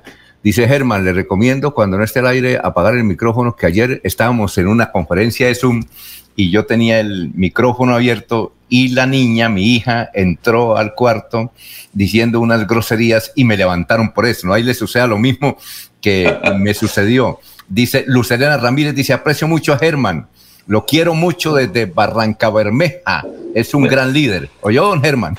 Gracias, Alfonso. Y ya que, están, hablando, ya que están hablando de Santurbán, el Tribunal Administrativo de Santander negó una tutela a los habitantes de los 30 municipios que constituyen el área de influencia de Santurbán y en la que solicitaban la suspensión del trámite de delimitación, porque alegan falta de garantías, porque esa audiencia se hizo virtualmente y muchos habitantes de esa región no tienen internet, o sea, no ve 100% la población que participó sobre el tema de la delimitación, cosa que ahora le tocará a la Corte Constitucional resolver este tema de Santurbán y sus delimitaciones.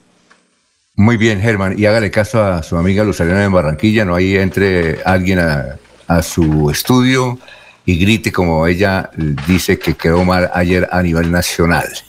Sobre ese caso han pasado muchos sucesos de palabras de personas que salen vestidas de una u otra manera. En ah, fin, es un tema de mucho cuidado la virtualidad hoy en día de las reuniones. Sí, toca, toca el micrófono. Muy bien. Eh, a ver, eh, lo escuchamos, don Laurencio.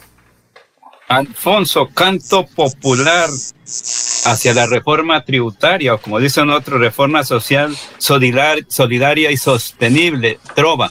Es que alguien desde el sur de Santander me envió unos mensajes frente a eso. Hasta el canto popular ahora le está conforme a lo que viene de la reforma tributaria. Escuchemos a este señor que tiene incidencia como antioqueña por la vecinitarra, pero está en el sur de Santander. Que hay es una tanda de trova a la reforma tributaria. Congresista que vote positivo. Lo boleteamos. Que no vuelvan a votar por él. Hoy el tema es obligado. Para que vayan entendiendo la reforma tributaria que ya se está debatiendo. Pero el colmo del cinismo,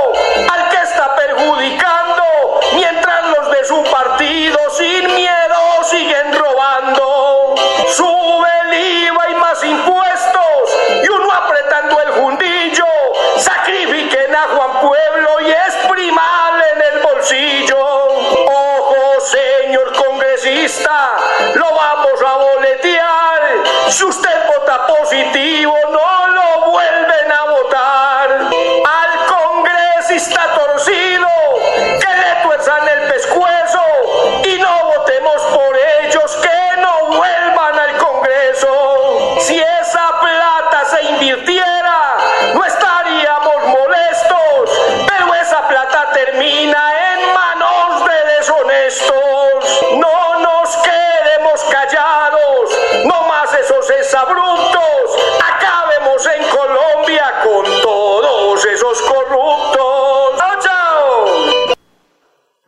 Oiga, muy bueno. ¿Cómo se llama, Laurencio, el señor ese?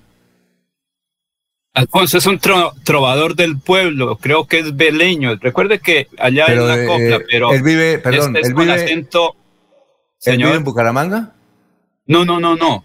eso es desde el sur de Santander, allá donde está Wilson Hernández de los comuneros, allá donde se ingresa mucha actividad de Antioquia por Landazo y Cimitarra. Recuerde que hay mucha incidencia. Ah, bueno, es que eh, usted él le mandó ese audio, ¿verdad? Sí. Ah, porque pensé que usted le había grabado. No, no, no, Si él improvisó es un berraco, pero no, estaba es que leyendo. Es un trovador. No, no, pero es que estaba leyendo. No, pero él estaría leyendo.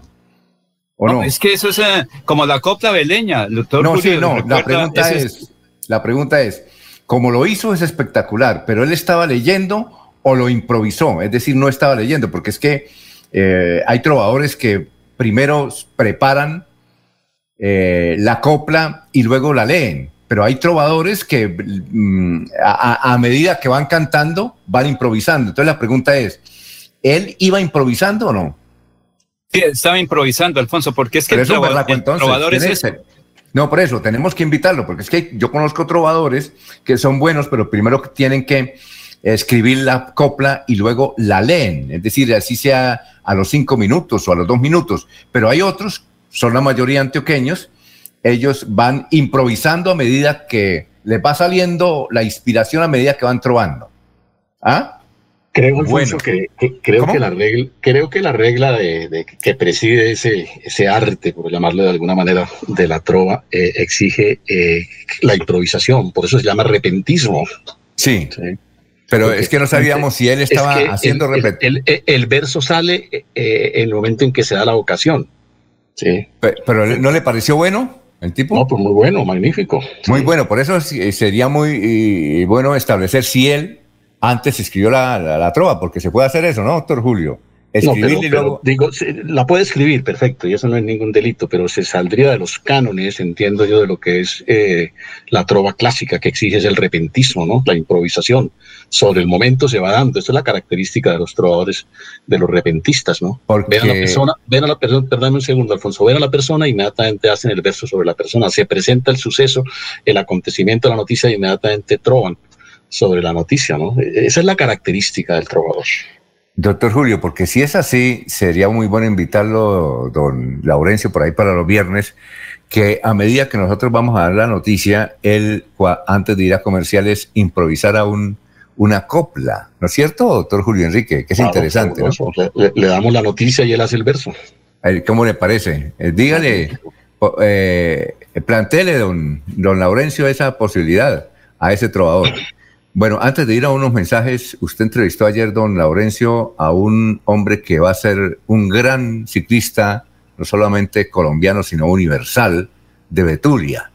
Eh, Edinson Sandoval nos estuvo llamando ayer para decir que él todos los días, de dos a dos y media, aquí en Radio Melodía, y Edinson es uno de los que más sabe de ciclismo aquí en el departamento de Santander, ha estado en, en grandes eventos internacionales, obviamente en la Vuelta a Colombia, y desde luego va todos los días a hacer un resumen de la Vuelta de la Juventud, que entiendo, Laurencio, que empezó en Cúcuta, ¿no? ¿Empezó ayer en Cúcuta o el domingo en Cúcuta?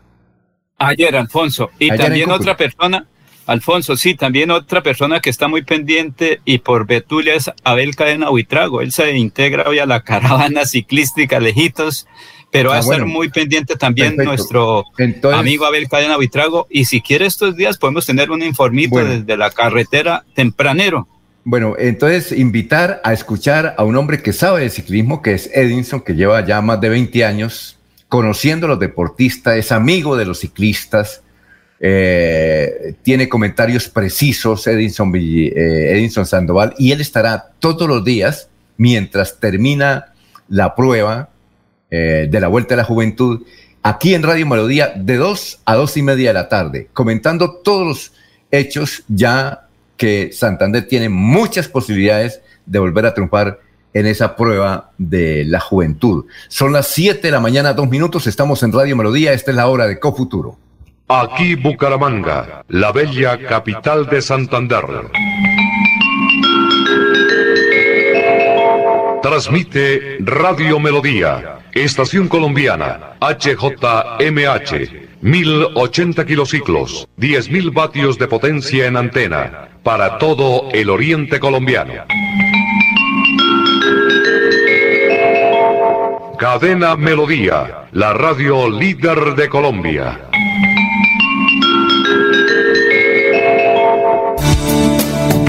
A esta hora presentamos la nota médica con el doctor Ricardo González Parra de la Unidad Médica Biológica.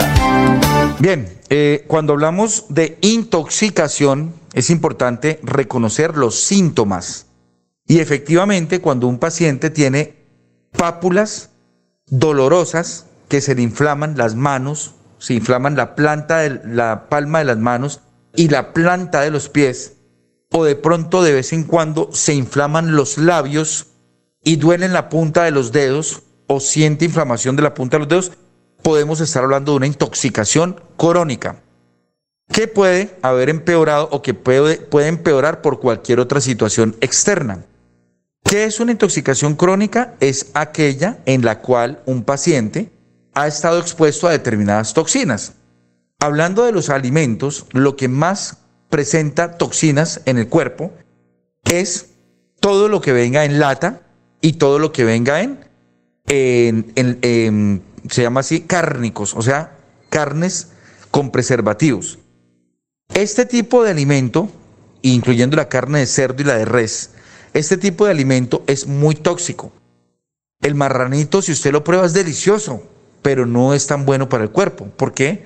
No sabemos qué procedencia tiene el marranito dónde lo crearon, si lo crearon decentemente o lo crearon en una cochera dándole cualquier cantidad de lavaza y cosas que vienen de los desperdicios de muchos sitios.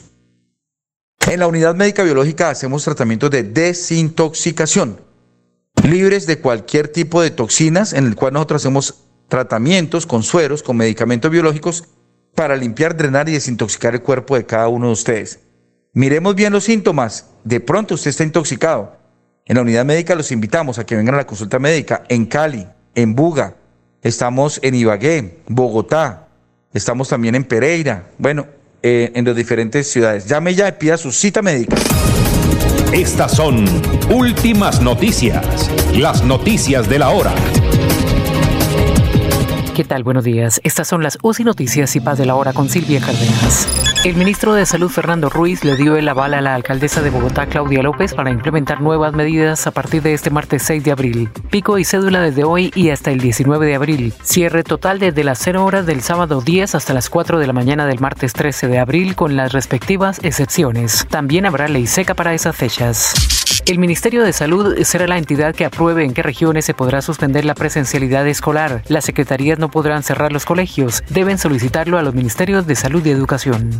Hoy se inicia la audiencia de preclusión del caso contra Álvaro Uribe. La Fiscalía argumentará por qué pide cerrar el proceso contra el expresidente. En esta época de crisis sanitaria, la radio está encendida. La radio está encendida. Le acompaña, informa y entretiene. Manténgase informado de una fuente confiable. La radio en Colombia entrega noticias verificadas y de una buena fuente. Manténgase en casa, pegado a la radio. La radio en Colombia se oye, se oye, se oye. Varios países latinoamericanos reforzaron las medidas contra la COVID-19 en medio de un aumento de los contagios y muertes, mientras que Brasil superó los 13 millones de casos positivos en su peor momento. Y en los deportes, la Di Mayor evalúa hoy en reunión el descenso para 2021 en la Liga de Fútbol Colombiana. Entérese primero en UCI Noticias y Paz. Los problemas del colon inflamado son bastante comunes en los colombianos, hombres y mujeres, siendo una dolencia de difícil tratamiento. La terapéutica natural Araltela ha encontrado a través de los años de investigación un producto que ha demostrado ser útil en el tratamiento del colon. Tome el Araltel Mevis por cuatro meses de manera constante y note usted mismo los resultados. Si ya estás en casa cuidando tu salud y la de los tuyos, no olvides que puedes tener los productos naturales Araltel a través del servicio a domicilio en tu ciudad. Comunícate en Bucaramanga al celular 315-447-1995. Recuerda, 315-447-1995. Tienda Naturista, tu vida y naturaleza en Bucaramanga. Quédate en casa, casa. Disfruta, vive, comparte, ama, aprende, juega, escucha, goza, lee, saluda, regala, responde, comprende, perdona, canta, supérate, felicita, encuentra, apoya, cree, agradece, enamórate, mejórate, trabaja, ríe, ayuda, quiere. Por ti, por tu familia, por todos, quédate en casa. Melodía, contigo en casa. Melodía, melodía. En noticias. La que manda en sintonía. 7 de la mañana, 8 minutos. Eh, a ver, eh, labores campestre, demasiado ruido. Eh, el silencio del ambiente es un principio de la radio. Sí, señor. Otto decía eso, decía eso. El, el silencio es importante, decía Otto Greifes. No sé si conocieron a Otto Greifestein, gran locutor. Creo que grababa las cuñas de Gillette. Eliezer Galvi dice, haga un curso a su equipo, don Alfonso. Todo no puede ser tan folclórico y desordenado. Hay uno que escarba como gallinas. y eso que Laurencio no está en la finca, ¿no? Ustedes supieran cuando Laurencio va allá a la finca. Alfonso, Alfonso, mi, micrófono está cerrado, entiendo, porque no me han hecho el llamado de atención interno. Micrófono está cerrado siempre. Eh, Cristian Fernando González Rueda. Nueve, no recuerdo a esas personas con discapacidad. Apoyo, visibilicen los grandes problemas. A ver qué iba a decir don eh, Germán. Que referente al caso del presidente Uribe, que hoy a las 8 de la mañana, la juez 28 de conocimiento de Bogotá, Carmen Elena Ortiz, decidirá sobre la solicitud de preclusión que solicitó el fiscal Gabriel Ramón Jaime Durán en el proceso penal que se lleva que lleva la Corte Suprema desde el año 2018 al presidente Uribe. Y otra que vi por ahí es que le metieron una sanción, una multa de 165 millones de pesos a Vicky Dávila y a la cadena radial RCN porque eh, hicieron unas críticas de corrupción al excomandante en la época de la policía de Casanare, el coronel Jorge Hilario Estupillán. Entonces la corte le exige a la KNRCN y a Vicky Dávila a pagar 165 millones de pesos y en la ciudad de Honda, en Tolima, están reunidas 130 organizaciones de mujeres en la gran convención feminista que busca llevar a una mujer a la presidencia de la República y tienen como aspirantes a Ángela María Robleo y a la líder social Francia Márquez. Muy bien, eh, Germán, muy bien. ¿Y a qué hora es lo de Álvaro Uribe? ¿A qué hora se conoce hoy? Porque esa es la noticia. a las 8 de la mañana en, el, el, juez 28 de conocimiento de Bogotá. Allí en la audiencia fuera estar de los defensores del presidente Uribe, pues también está la contraparte que son el senador Iván Cepeda, el ex vicefiscal general Eduardo Montealegre, el ex vicefiscal Jorge Fernando Perdomo y el representante de la Procuraduría. La decisión que tome el juez pues puede ser apelada ante el Tribunal Superior de Bogotá, ya sea por parte de la defensa de Uribe porque no se precluyó la investigación o por las víctimas si ve que la juez atiende la solicitud de la Fiscalía de precluir el proceso. Sobre esto tiene más claridad el doctor Jorge Enrique, Julio Enrique Avellaneda, que nos puede dar más claridad a este tema. Oiga, Germán, ¿y eso es presencial o eso es por Zoom?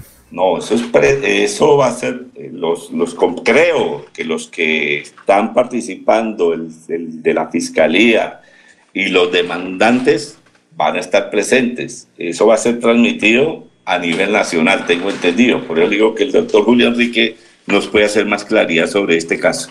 Doctor Julio. ¿Tiene usted algún dato sobre eso? No, eh, básicamente lo que ya nos ha contado Germán, hoy, es un día importante en ese sentido, seguramente el país está expectante. Eh, pero sí quisiera hacer una precisión, ¿no? En la eventualidad en que la decisión del juez sea negar la solicitud de preclusión que eleva la Fiscalía, como se ha anunciado de tiempo atrás, el único que puede apelar esa decisión es la Fiscalía. La defensa del doctor Uribe no tiene potestad para apelar esa decisión. Únicamente la Fiscalía goza de ese derecho de apelar o impugnar esa decisión, repito, en la eventualidad en que creo que es una juez, no acoja la solicitud de preclusión que va a elevar, el señor fiscal Jaimes. Oiga, doctor Julio, usted tiene un, comentario sobre una decisión de la Procuraduría, sobre un proyecto. Alfonso. Sí. Eh, y, voy a comenzar a hacer, eh, haciendo el comentario eh, titulándolo, ¿no? ¿Cómo, ¿Cómo se le pretende torcer el cuello a, la ley, en este caso a las decisiones judiciales de la Corte Interamericana de Derechos Humanos. Usted sabe, Alfonso, que eh, con ocasión del caso Petro, la Corte Interamericana finalmente sentenció eh, obligando al Estado colombiano eh, a tener que adoptar la legislación nuestra eh, para acogerse al principio de que los funcionarios eh, que son eh, electos por voto popular no pueden ser destituidos ni inhabilitados por la Procuraduría General de la Nación, que esa potestad solamente la tienen los jueces. Pues bien, esa es la decisión de la Corte Interamericana de Derechos Humanos, organismo al que estamos sometidos. ¿Qué pasó? El doctor Fernando Carrillo, procurador, eh, hasta el mes de enero, si mal no estoy, antes de irse, dejó estructurado un proyecto en el que esa potestad se le entrega al Consejo de Estado en su condición de juez. Un proyecto de ley en el que dice que finalmente eh, los jueces que se encargarán de eh, ordenar la, la destitución y la inhabilidad de los funcionarios electos por voto popular sea el Consejo de Estado. Pero llegó la nueva procuradora, la señora Cabello, eh, y presenta un proyecto de ley distinto. ¿Qué dice el proyecto de ley de la señora Cabello? Que a los procuradores se les otorguen funciones de carácter judicial para que ellos, en virtud de, ese, de esa nueva potestad de jueces, entonces puedan actuar en función de la destitución y la inhabilitación de esos funcionarios. Digo, es una manera de torcer el cuello a la ley porque finalmente, trayendo a colación el viejo dicho que, que la mona aunque se vista de seda mona, se queda, pues eso no es otra manera distinta de, a pretender disfrazar el cumplimiento del fallo de, de, la Corte Interamericana. Lo que exige la Corte Interamericana del Estado colombiano es que se adopte una estructura de investigación y juzgamiento que parta del principio de la transparencia, porque los procuradores finalmente siguen teniendo una jerarquía, que es la del procurador, los jueces no tienen esa jerarquía en ese orden de, riguroso, ¿no? Entonces ahí hay una diferencia sustancial. Era lo que ocurría, Alfonso, como nos recordaba en alguna ocasión Ramiro Bejarano, era lo que ocurría con la justicia penal militar. Los jueces penales militares eran capitanes, tenientes, coroneles, qué sé yo, muchos de ellos abogados, pero finalmente la sentencia era la orden del general. Sí, entonces ahí no había justicia. Por eso tuvo que reestructurarse la justicia penal militar de una manera tal que se dotó de alguna alta, eh, de un alto grado de imparcialidad a quienes tienen la dignidad de jueces en la justicia penal militar. Por manera que, repito, pues este proyecto de la señora procuradora sí realmente que causa estupor. Oye, doctor Julio, ¿y si ella saca eso, eso lo demandan, lo pueden demandar? Doctor Julio. Aló. ¿Laurencio me escucha? Aló. Aló. Sí, Alfonso, sí lo escucho. lo que pasa es que de pronto tiene alguna dificultad. Sí, no sé, no sé. ¿Me oyen? No? ¿Sí puede demandar eh, alguien ese, ese, ese proyecto o esa pues decisión? es, un proyecto, Alfonso, hasta ahora que debe ir al Congreso de la República. Se, ah, ya. se darán los debates respectivos y, se escogerá el texto eh, final. ¿no? No, no, no creemos que aquí las maquinarias de las mayorías eh, las aplanadoras de los eh, congresistas que, que a ciegas respaldan al gobierno sin considerar el texto de sus proyectos en muchas ocasiones, pues vaya a caer en semejante eh, trampa. Oye, a propósito de la Procuraduría, ¿recuerdan ustedes que, bueno, la Procuradora ya hizo la repartición de las Procuradurías regionales? Santander siempre había mantenido la Procuraduría Regional en el Partido Liberal. Yo no conozco a alguien distinto al Partido Liberal que haya sido procurador regional, o usted sí, Germán, usted conoce a alguien, o usted, Julio, o usted, Jorge, o usted, Laurencio, que alguien que no es del Partido Liberal haya sido procurador regional. ¿No? No recuerdo, ¿no? No, nunca. Tradicionalmente los, los senadores santanderianos han tenido, liberales han tenido una... una por eso, porque los, que, los que dan la cuota es el, el senador. Sí, claro, eh, los, senadores, son los que eligen al Procurador General de la Nación. Jorge, ¿usted sabía algo de eso o no? No, no, don Alfonso, no. Eh, Laurencio. Hasta ahora, Alfonso, eso es conforme a. Alfonso es conforme a los acuerdos nacionales. A la no, la pregunta es. Sí, la pregunta es que si usted conoce a alguien que no haya sido liberal, que haya sido procurador. Es que si no se convierte en liberal para, pues, para que sea elegido, porque no, no, es, que le tengo el dato, no, es que les tengo el dato. Germán, usted conoce eh. a alguien, Germán está en la línea, ¿no? Germán, sí, conoce, si alguien ha sido diferente del Partido Liberal representante en la Procuraduría regional. No, que yo conozca ni en la, ni en la, ni como regional, ni en las provinciales. Ahí el único en la provincial fue el famoso Peca Rey, pero que es del Partido Conservador, pero en la regional siempre han sido los del Partido Liberal. Bueno, pues le tengo el dato. La Procuraduría Regional de Santander se la adjudicaron a cambio radical. A cambio radical. Entonces ahí eh, el próximo procurador regional, y eso ya lo tengo confirmado, va a ser de cambio radical. Ahí, es, ahí les tengo. Hay Alfonso, concreto. ¿Y qué es el senador Richard Aguilar Villa? Pues yo no sé, yo no sé. Me dijeron que eh, me dijeron, averigüen que allá la Procuraduría Regional ya no es del Partido Liberal y se la adjudicaron a cambio radical. Esperemos que lo nombren, Alfonso, porque no lo quemamos antes de tiempo. O la quemamos. O la quemamos. Bueno, 7 de la mañana, 19 minutos. Vamos a hacer una pausa. Estamos en Radio Melodía. Esta es la hora Cofuturo 7 y 19. Para seguir adelante, Futuro te ofrece crédito educativo en línea. Ingresa a www.copfuturo.com.co y solicítalo de una manera fácil, rápida y segura con la mejor tasa. Atención telefónica 318-717-3270 y 317-404-6430. Futuro, construyendo sueños de progreso. Hay más noticias. Muchas noticias, muchas noticias en Melodía 1080 AM.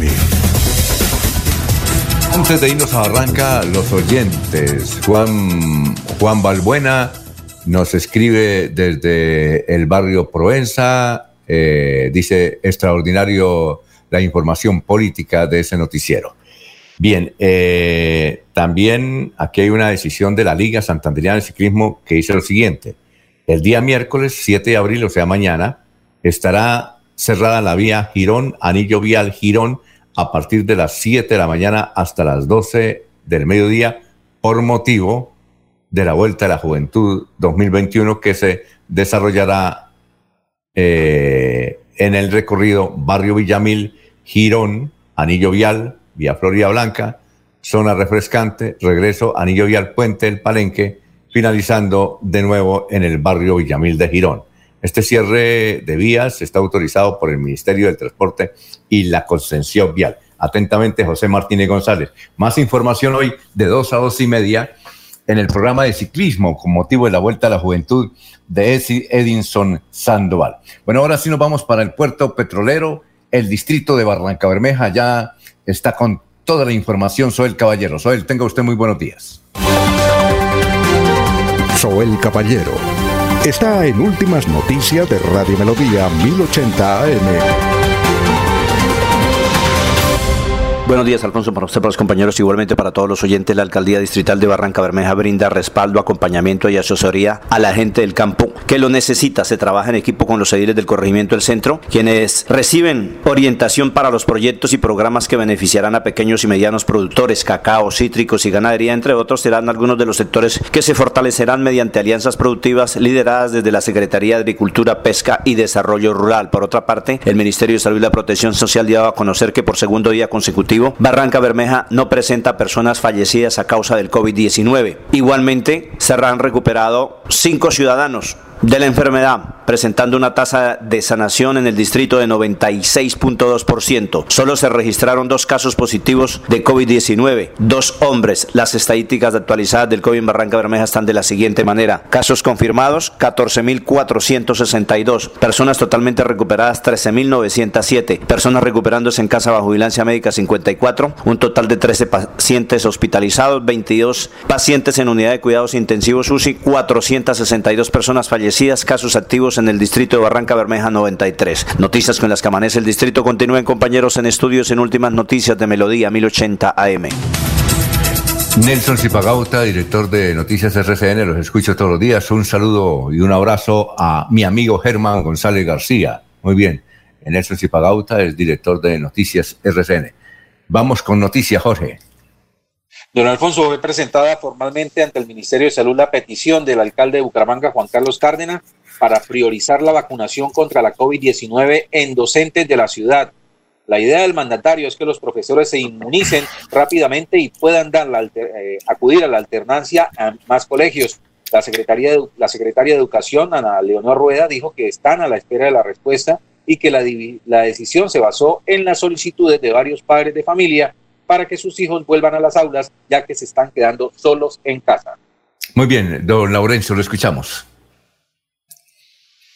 Alfonso, desde las 5 de la mañana está listo el señor gobernador, pero ya será mañana porque no hay tiempo. ¿Por qué? ¿Es muy largo lo que él dice o qué? Laurencio. Los compromisos 7 y 23, entonces yo creo que, pues entonces escuchemos al señor gobernador. ¿cuánto, dura, ¿cuánto, dura, la grabación? Alfonso, démoslo para mañana. Bueno, perfecto. Eh, bien, eh, bueno, muchas gracias, doctor eh, Germán González. Muy amable por haber. ¿Cómo se sintió? Súper bien, Alfonso. Poco a poco nos vamos acomodando. Interesante compartir con esta mesa de trabajo las noticias del momento de Santander y Colombia. Bueno, don eh, doctor Julio Enrique, para de irnos, son las 7.24. Bueno, oh, Jorge, la de irnos, Jorge. Laurencio, la de irnos. don Alfonso. A ver. Hoy se realiza sesión descentralizada de la Asamblea de Santander en la Quinta Brigada. Bien. Eh, a ver, don Laurencio, la de irnos. El jueves habrá dificultades para la movilidad entre Bucaramanga y el Socorro por la vuelta a la juventud colombiana en su versión 58. Será cerrado el tráfico, como más tarde lo anunciarán las autoridades. Oiga, eh, Laurencio, ¿cómo se llama el papá del ciclista que usted entrevistó ayer que una señora me pidió el nombre? Si usted lo tiene Rafael García. El papá, listo. Bueno, doctor Julio, de irnos. Eh, bueno, una noticia para irnos, Germán, la de irnos. Bueno, la de irnos que reapareció el, el expresidente Juan, Juan Manuel Santos en un diálogo virtual que tuvo con el magistrado de la JEP, Danilo Rojas, y donde le echa la culpa al gobierno por el proceso de paz. Pues Santos vuelve a defender lo que firmó con la FARC en el 2016. Muy bien, perfecto. Germo, muchas gracias eh, al doctor Julio. ¿Julio está ahí o no? Ya se retiró. Está preparando el café. Él lo está preparando el café con, con panela, esa panela que le trae Laurencio. Muy bien. Eh, muchas gracias. Ya viene el doctor Iván Calderón. Los esperamos, Germán y todos ustedes, a las 5 de la mañana. Y ya viene el doctor Iván Calderón hablando con el abogado. Abogado, 725. Últimas noticias los despierta bien informados de lunes a viernes. En todas las áreas de la información regional, un periodista de Últimas Noticias registra la información en Radio Melodía 1080 AM y en melodíaenlínea.com. Director Alfonso Pineda Chaparro.